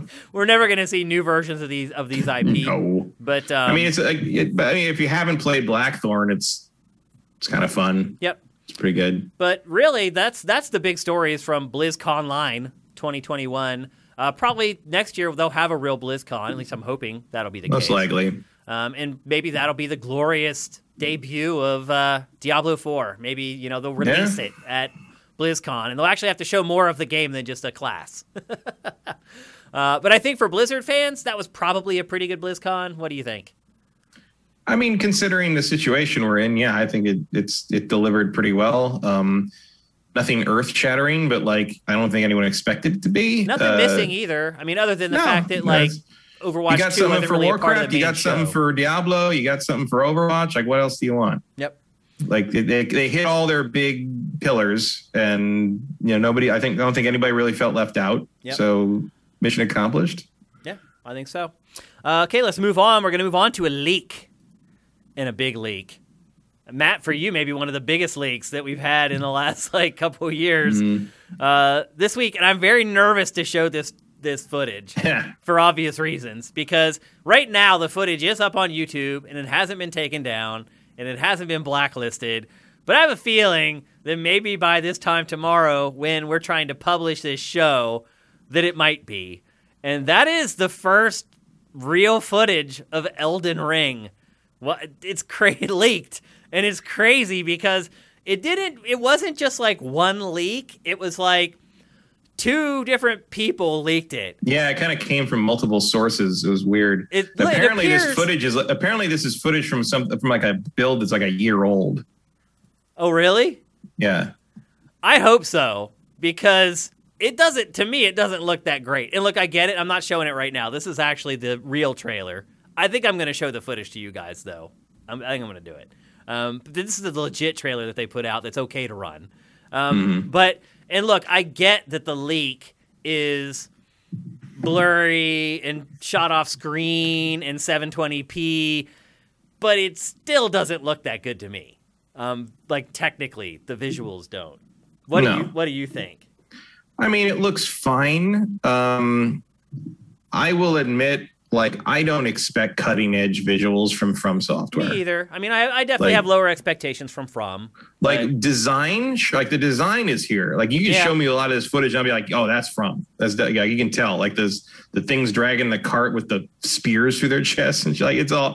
It's that very reminded me a little bit of uh, Attack on Titan. yeah, there's some of that there. Yeah, the scale of it also reminds me of Attack on Titan a little bit. And even the enemy Um, designs a little bit with like the wide mouths and like the teeth. Yeah. It's, uh, I mean, like I, I'm not, I, I'm, I'm usually, I'm not here to be wowed by visuals from a From game. I want the gameplay.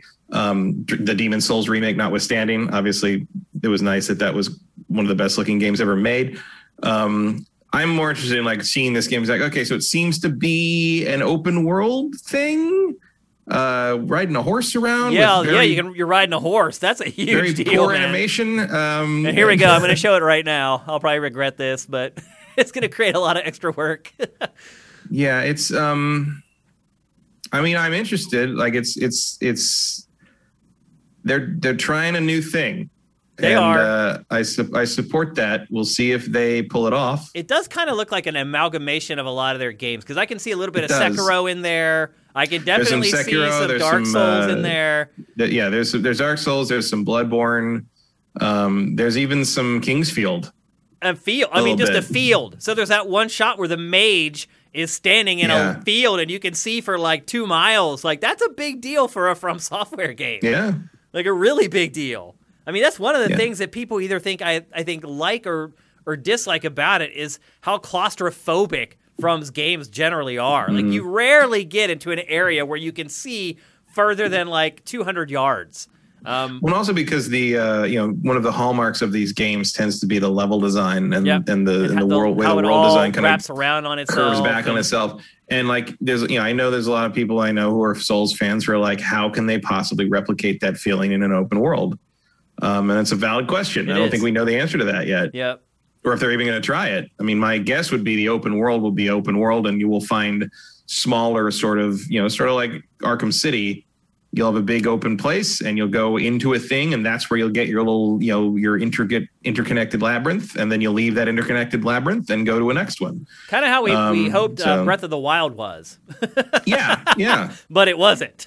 right. and we're hoping Breath of the Um, Wild 2 will be like that. Yeah, like yeah. I mean, Breath of the Wild with actual dungeons uh, is uh, is remains a holy grail, and whoever can deliver that to me first. We'll win Uh, my at money. this point, feel, feels like it might be more Breath of the Wild too. Uh, like Elden Ring is in this weird limbo space that I, you got to wonder when this thing's coming. Um, It looks you're like this was shown to like buyers or investors or something. yeah, it look it definitely was shown to people outside the company for something. And that was a huge um, mistake. Apparently, and somebody left the room with the video where somebody could play it, and they recorded it with their cell phone. It's just so funny how one little mistake like that to the person who was supposed How to handle that, that? room had no idea what a big deal it was. They're just like, "Oh, I'm gonna go like, oh, you want a water or something? I'll go get some water for you." And while they're gone, someone's like, "Click, click, click," and they're turning on their phone and like, "Oh my god, I'm gonna have the first like real footage of Elden Ring."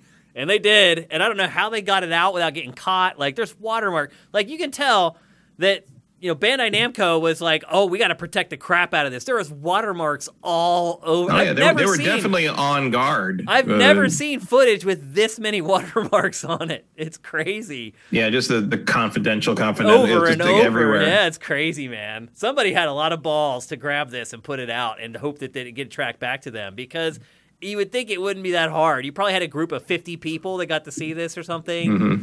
And it also appears that there's like platforming, like more platforming in this than like prior. Yeah, like jumping around on the ledges and stuff. Yeah, Which I don't know if It's- that's a good a- idea. I mean, I, yeah, it's never been their strong suit really, Nope. but like, uh, I don't, I'm, you know, they're trying something new. They're trying to, to, you know, you know, do some unexpected stuff there. We'll see if it turns out. Like, I like what I see. I like the tone and the mood of it and the art and stuff like that for sure. Mhm. But I've always liked that about From's games. Right. Always. It's what drives me crazy. It's like it's that it's that stamina bar that's the problem. I love everything about their games except for just the, the yeah, the stamina bar and just the difficulty curve. Like again, I would love to play through Demon Souls. I've been watching people play Well, there was the- other leaked footage that I didn't see it, but like there were those leaked footage that people thought they saw difficulty selection. Really? That would be huge for me. That Like- was a big, big, that, and there was a lot of complaining about that, of course, I'm because sure. there's you know there's that faction of Souls fans that thinks if you aren't if you can't hack play it, it. you don't deserve to play it, which is stupid. It really is dumb. They should Like, want From to tons make of as games much have money easy as modes, possible. and I have never seen that easy mode because I don't play on easy mode. That's all you got to do. Don't Yeah. play on easy mode. Yeah. Who gives a shit if someone else sees the end of the game and you didn't? Like, I mean, I can go on YouTube and watch it if I want Yeah. to. Like, let me play it. Like, I want to play Demon Souls, but I played it for like five or six hours. I'm like, I'm over this. And now I watch people play it on YouTube. Like, let me play it. Let me give you money. Let me buy your games. Like, I don't know. We'll see. Uh, but I'm always excited about From's games by looking at the trailers and everything. I'm always like, man, maybe this is the one, and then it never is. Uh, but maybe this is the one. Um, are you more excited or less excited for it now that you've seen it? I mean, more in the sense that it exists. Um, you know, it's just It's actually of like those, you know, playable and a thing. yeah. it's a thing. Yeah, I mean, that's what it's one of those things I just sort of pushed into the back of my mind. Back, well, one day Yep. maybe they'll show a trailer for it, and that'll be that. It's like, you know, I mean, I just put, I filed it under book six of Song of Ice and Fire with things I figured would never happen. you know, so Well, From There's not, Software you know- actually gets shit done, so we're actually Yeah, going to get to play this. I think. it's tainted by the G- George R. R. Martin delay uh, curse because he did work on the the the World Bible, I guess. Yeah. But uh, clearly, they're further along than uh, I mean. I don't know. Maybe they're not. I don't know. He supposedly he's got hundred hundreds of pages. He's like halfway done with book six. We'll see if that ever happens. Well, So I'm more been- we've excited been, for we've Elden been in- Ring. we've been inside for a year. What have you been doing? what can you be Um, doing? Yeah.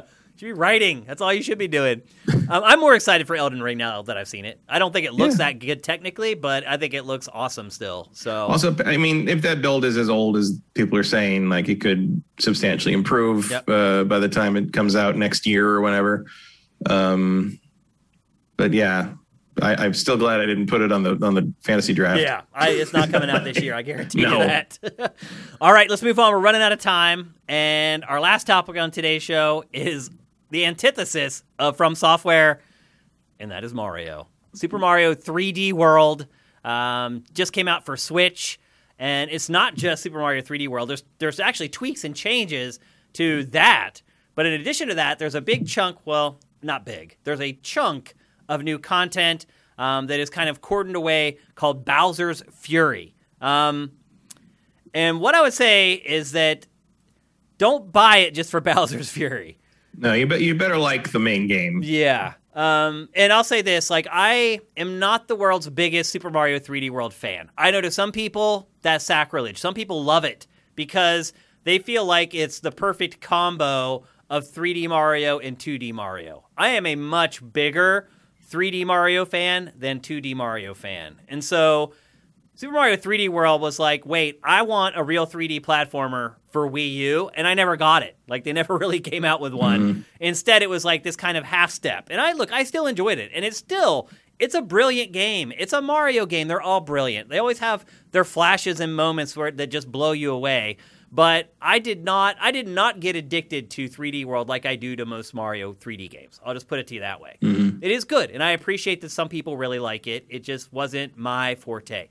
Yeah, However, I, mean, I like it. I, I, I pretty much agree with that. I do like it. I the the focus on cats is appealing to me. um, but uh, yeah, I mean, you're right. I I know there are people that say it's like the greatest, you know, game of its. I, it's fine. I like it. I, I was glad to buy it again, even if it even if it didn't have Bowser's Fury with it. I probably would have bought it because I don't have it on Wii U. oh, I've only played it elsewhere, so gotcha. uh, I was glad to finally have it. You know, and again, like I've said, everything that was exclusive to Wii U should move up to the Switch and rescue it from that platform. Yep. And you know, we're we're running out. We we need Xenoblade Chronicles X, and There's that's about it, folks. Let's Here be honest, go. there's not a lot left.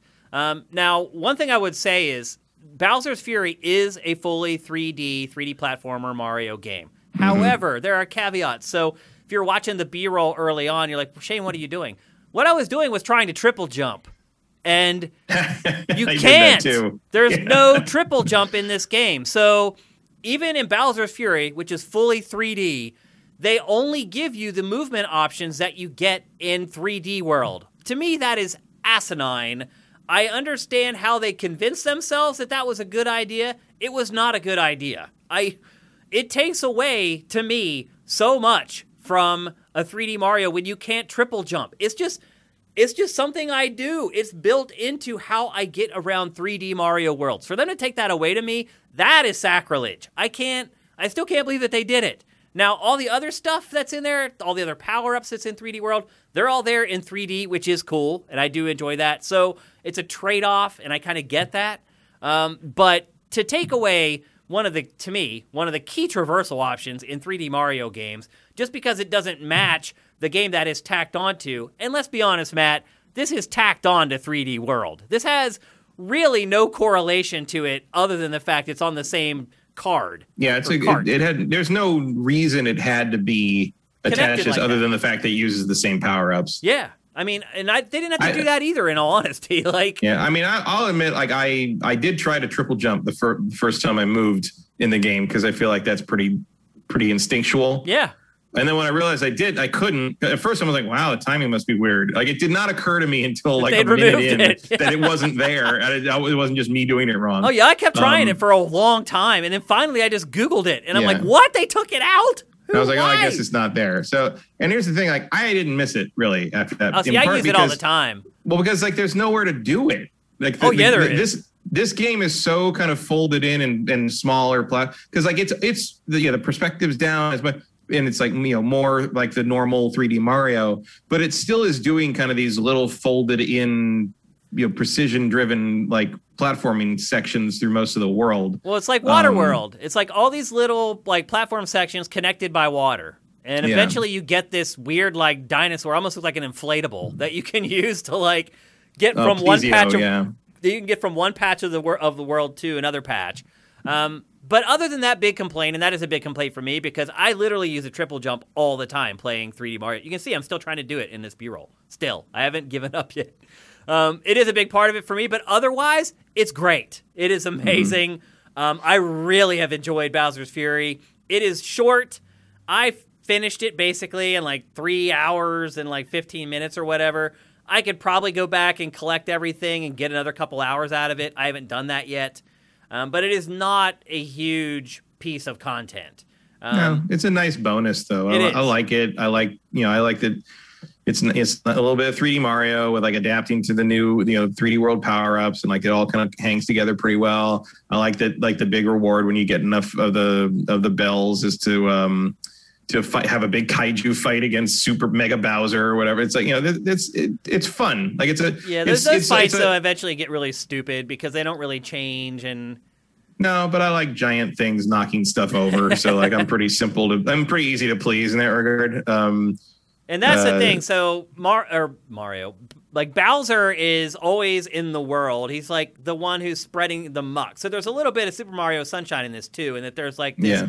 gunk that's like covering everything, and you have to collect cat shines to basically get the gunk off. And as you go through the game, like Bowser moves through the overworld, and he'll just pop up at times and like start dropping fireballs on you or trying to breathe fire on you. So it's kind of like there's some other game that does something like this.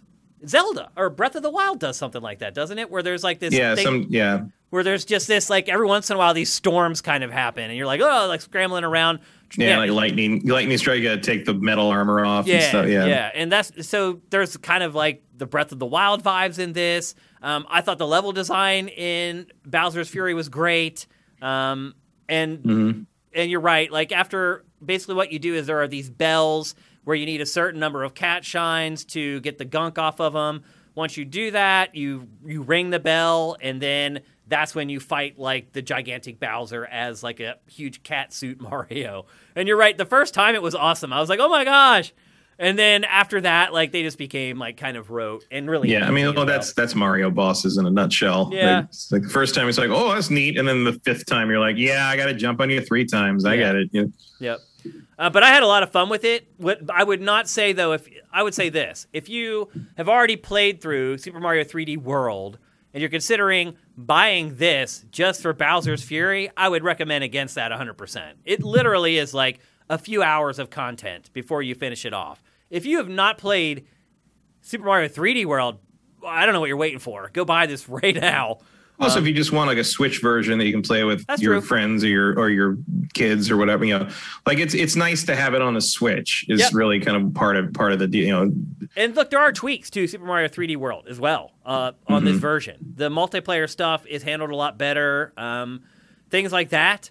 Uh, and it already is a great game. So it's a great game made better, and then you get an extra handful of hours of true 3D 3D uh, Mario platforming with all the power ups from 3D World. And one thing I will say is like a lot of the power ups in 3D World have not been in other 3D Mario games. So you are getting sort of access to some stuff that you wouldn't have had access to uh, prior.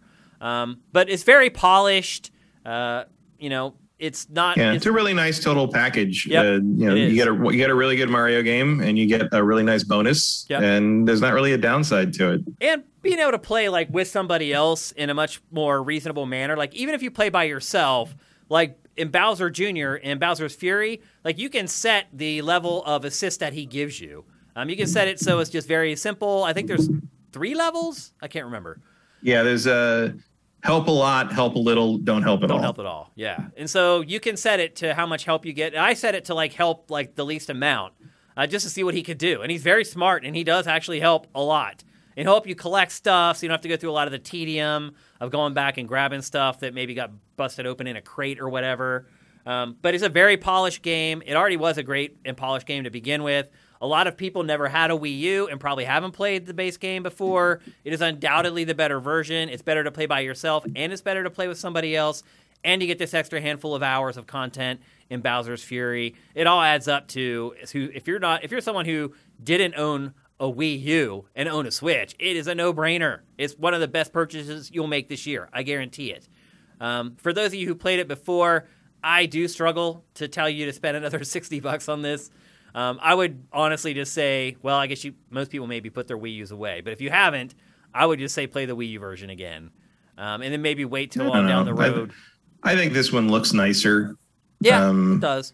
It plays faster too. It seems like. Yeah, it's. Am I I mean, it's crazy definitely. It's definitely. No, I don't think you are. I, I feel like it is a little, little, little snappier. Yeah, it seems like Um, Mario is faster and the enemies. Because I felt like I felt when I played the Wii. U, I don't own the Wii U version, but when I played it, I felt like it. I fe- felt sluggish, and I kind of chalked that up to it being derived from the 3D from the DS series. Uh huh. Um, but it doesn't feel like that now. It's way I don't know. snappier. If, I don't know if that's intentional or if it's a little actually a little faster, but um, it it feels snappier to me. The only complaint I have, other than removing the triple jump for Bowser's Fury, is that Mario in this game also has that weird white edge around him. Why do they do that? I don't know. I hate it. I don't understand why they do it. It's very weird and off-putting. But yeah. Oh, there's the cat. Hold on, we're, we got B-roll running right now. How has the cat settled in now, Matt? She's okay. Yeah. Um, she's pretty happy. My old cat is still growling at her. Well, your old cat would growl at me after I've been coming to your house every Tuesday for like Yeah, a year she's straight. she's very territorial, so I just keep her in the bedroom now. yeah. You know, look over there. Aw. Luna. Meow. Oh, we got a little meow. yeah, that cat seems to have assimilated very well, which is good. Yeah. It's good to see. Hello. So anyway, there you go. That's Super Mario 3D World plus Bowser's Fury. I called it like uh, on Three Night Weekend. I think I called it Bowser's Inside Story or some crap. And uh, of course, somebody watched that whole show and made, left a comment, and it wasn't like, "Hey, the interview was great. I really like Three Night Weekend." It was like, ju- it was "It's just Bowser's. Fury." Like, what's wrong with people?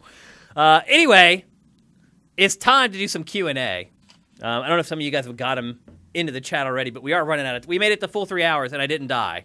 In fact, I felt great. It felt good to do this. Um, let me get my reading glasses here so I can read some of your questions.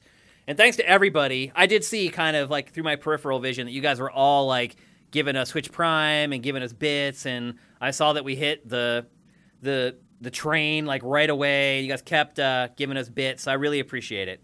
Uh, if you want to get a question answered, go at Sifted Games. That way we can see it. And there's a bunch in here already. Uh, here's one from Vincent, and I'm going to answer his question because he has been a lifesaver over the last month. Uh, do you think the next 3D Mario should be a more fleshed out version of the fully open world Bowser's Fury concept uh, instead of? I mean, they were kind of. I felt like with Odyssey, they were inching that direction. Yeah, Bowser's Fury feels to me like uh, taking a lot of Odyssey's lessons and applying it to this. And to answer your question, yes, I think the next Mario is going to be a fully op- open world game. Um, I think this is kind of Nintendo tipping its cap a little bit, tipping its hand a little definitely bit. feels like feels like something that started as an experiment and ended up as a dry run. Yep. And I think they're going to look at the feedback from this, and so far it's been pretty much uni- unanimously positive. Um, and so I feel like yes, that this is going to be what the next 3D Mario is, and I'm totally cool with it. I like the design of it. I like be staying in the world and having some sort of a vehicle, uh, basically to take me around the world. And they'll have to figure that out, obviously, for the the full game. This is just kind of like a little bit of a spin off, um, and they'll have to maybe find a better way to do that. And it can't just all be water is another thing. So they may have to have like multiple vehicles to get you around. Um, but if they do a good job with the vehicles, and the the dinosaur's okay.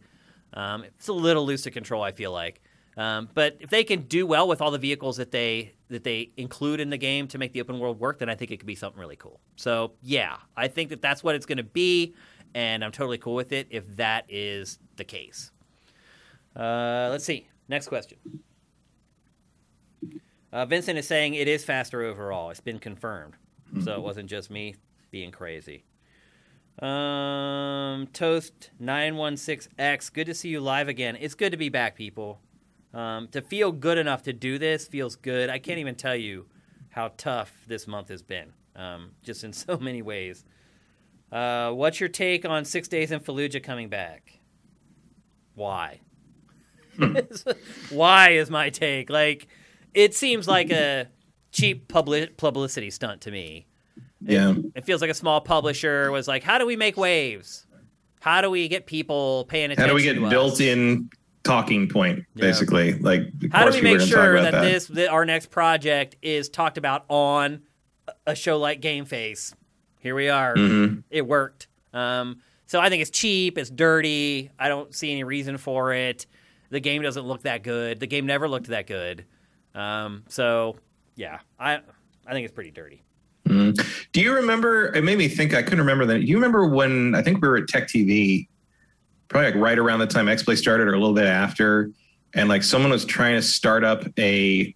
It was like a gaming service that was gonna make first-person shooter levels out of things that happened on the news. Yes, I do Remember remember, that? that.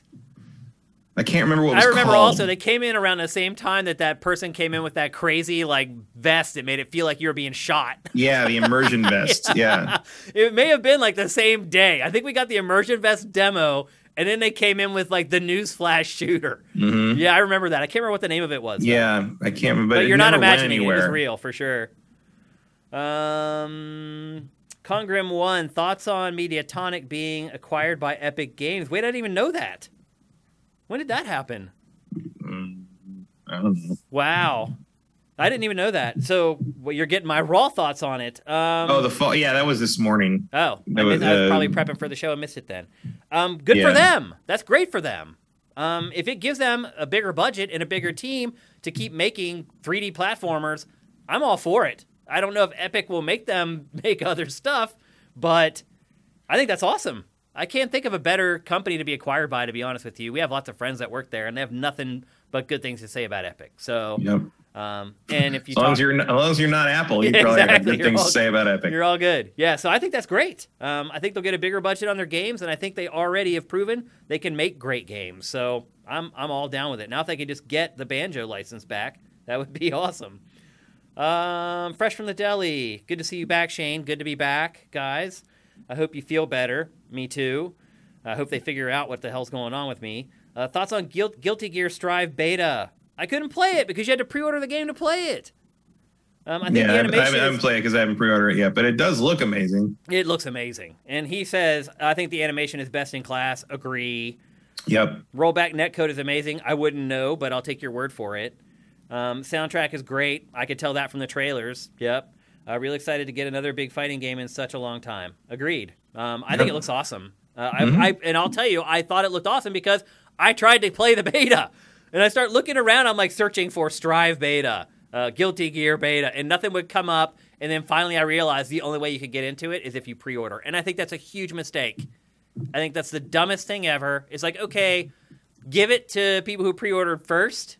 Like maybe give them a, a weekend, but then the next weekend give it to everybody else. Like I want to play Yeah. it. I want to check it out. A lot of people want to check it out, and I can't. So It used to be a uh, you know a pretty standard practice, but that was years ago. It feels weird to do it now. yeah, I mean way. you're right. That's kind of like a thing from the past. Like people don't do that anymore. So I don't know. I think it's a mistake. They should crack it open, and maybe eventually they will. Um, maybe they will eventually unlock it for everybody, but as of right now, it's for pre-orders only. I'm glad that you like it though, and I'm glad to get your report that it's good.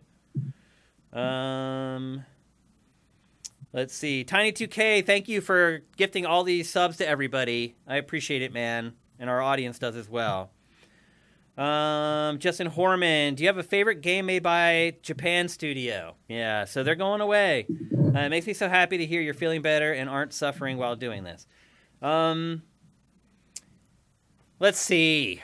Where do you start with them? I mean, you can go all the way back to like Ape Escape. I liked all those games, but I think honestly, probably like Hot Shots Golf. I think are my favorite games that they made. And I know Clap Hands made some of those, but I think Japan Studio made a couple of them as well. Uh, so I really liked those. I liked all the Ape Escape stuff that they made, um, and obviously the Astrobot stuff. But that's not going away, which is good to hear.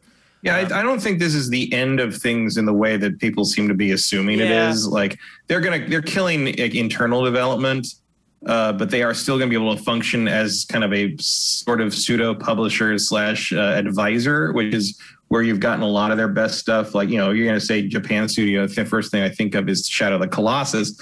Uh, because their logo's in front of it, but that was Team Ico with support from Japan Studio. Yep. Um, so I don't think I don't think everything that made Japan Studios output great is going away. Uh, in terms of stuff that like they made that that I think like I think the Gravity Rush games are intensely underrated They are. Yep. games. like sure. Just horribly underappreciated for what they are. And I understand it's a tough sell because it's just so anime looking and it was kind of a niche. Like it's hard to explain why that game, those games work the way they do uh, without getting someone's hands on them. Um, but I, I, I think it's a shame that there was there was not more kind of word of mouth saving the Gravity Rush. It's nice they got to make a sequel. Like the Gravity Rush Two is probably a minor miracle that it got made at all. But um, those, I would say, if I was going to tell anyone to check out a Japan Studio game that may not have played, and I imagine our audience has played them because that's who we are. Uh, Gravity Rush One and Two are hidden gems in in uh, even by the standards of hidden gems on the last few PlayStations. Yeah, because even if you look at games like The Last Guardian, like Japan Studio didn't really make that game. No, they were that was they were they worked with it with Team Ico on it, but it wasn't a Japan studio game, Yeah. so to speak. Yep. But uh, as far as I know, um, the Gravity Rushes were uh, Knack. The Knack games were, I think. Um, I don't like knack, but I don't either. It's kind of a running joke. Some people do like it though. Oh yes, I mean it's just you know. Yep. Yeah, Uh, I, I can never tell quite how serious the knack fans are, but like you know, makes you happy, makes you happy.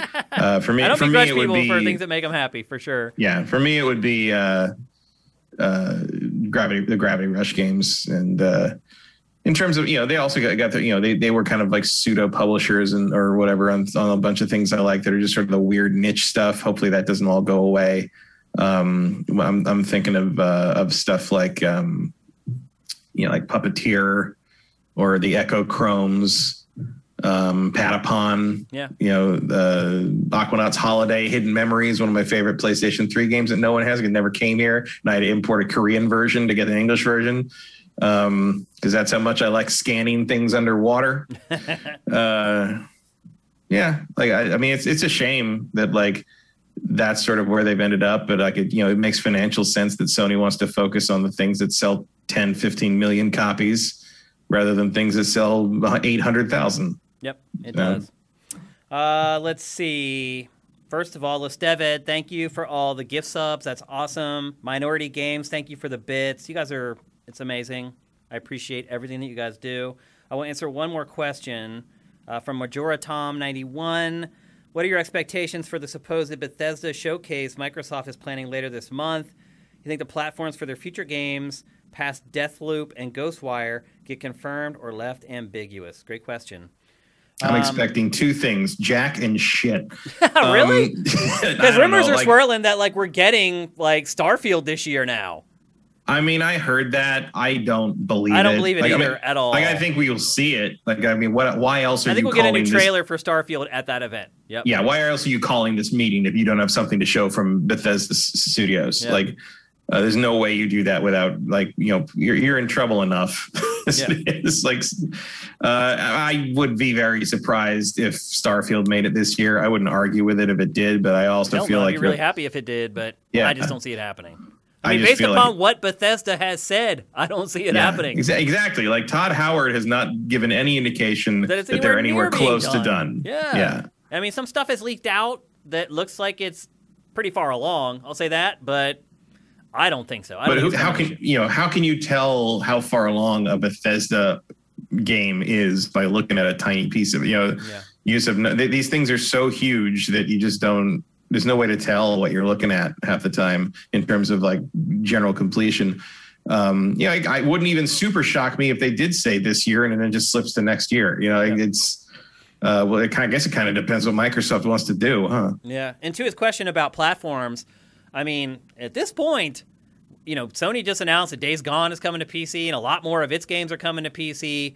Um, all bets are kind of off right now for platforms. Like, I wouldn't be surprised if, like, even you know, some of Bethesda's stuff continues to come to PlayStation. I just wouldn't. Yeah, I. I mean, do at a delay, think- I do. obviously, but I do not think Starfield and Elder Scrolls Six will come to PlayStation. at all.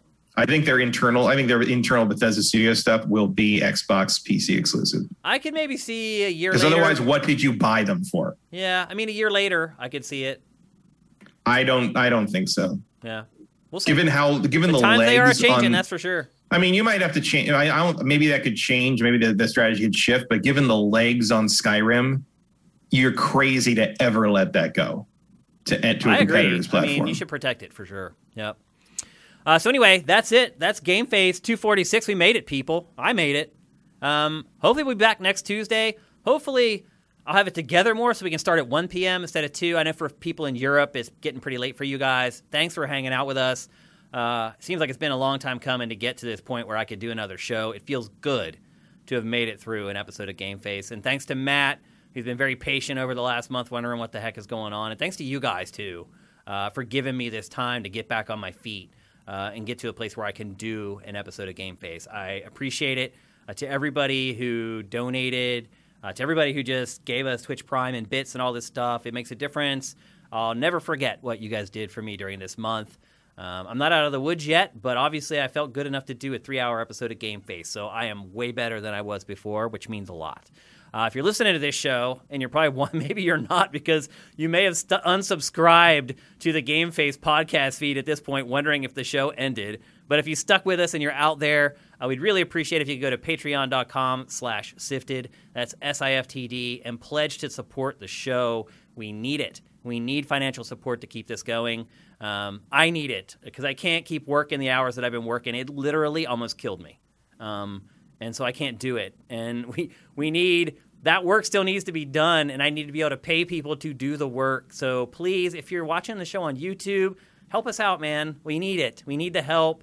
There's every other Patreon out there, they're making tons of money. We actually need the help. We need the money. Uh, so I'd really appreciate it. But again, thanks to everyone for sticking with us, everyone on our Patreon for being patient, all the kind words. It meant so much, and it helped me. It literally helped me get through these last four weeks that I've been dealing with this crap. So on behalf of Matt, who you can find on Twitter at mkyle, I'm Shane Satterfield. You can find me on Twitter at Dinfire.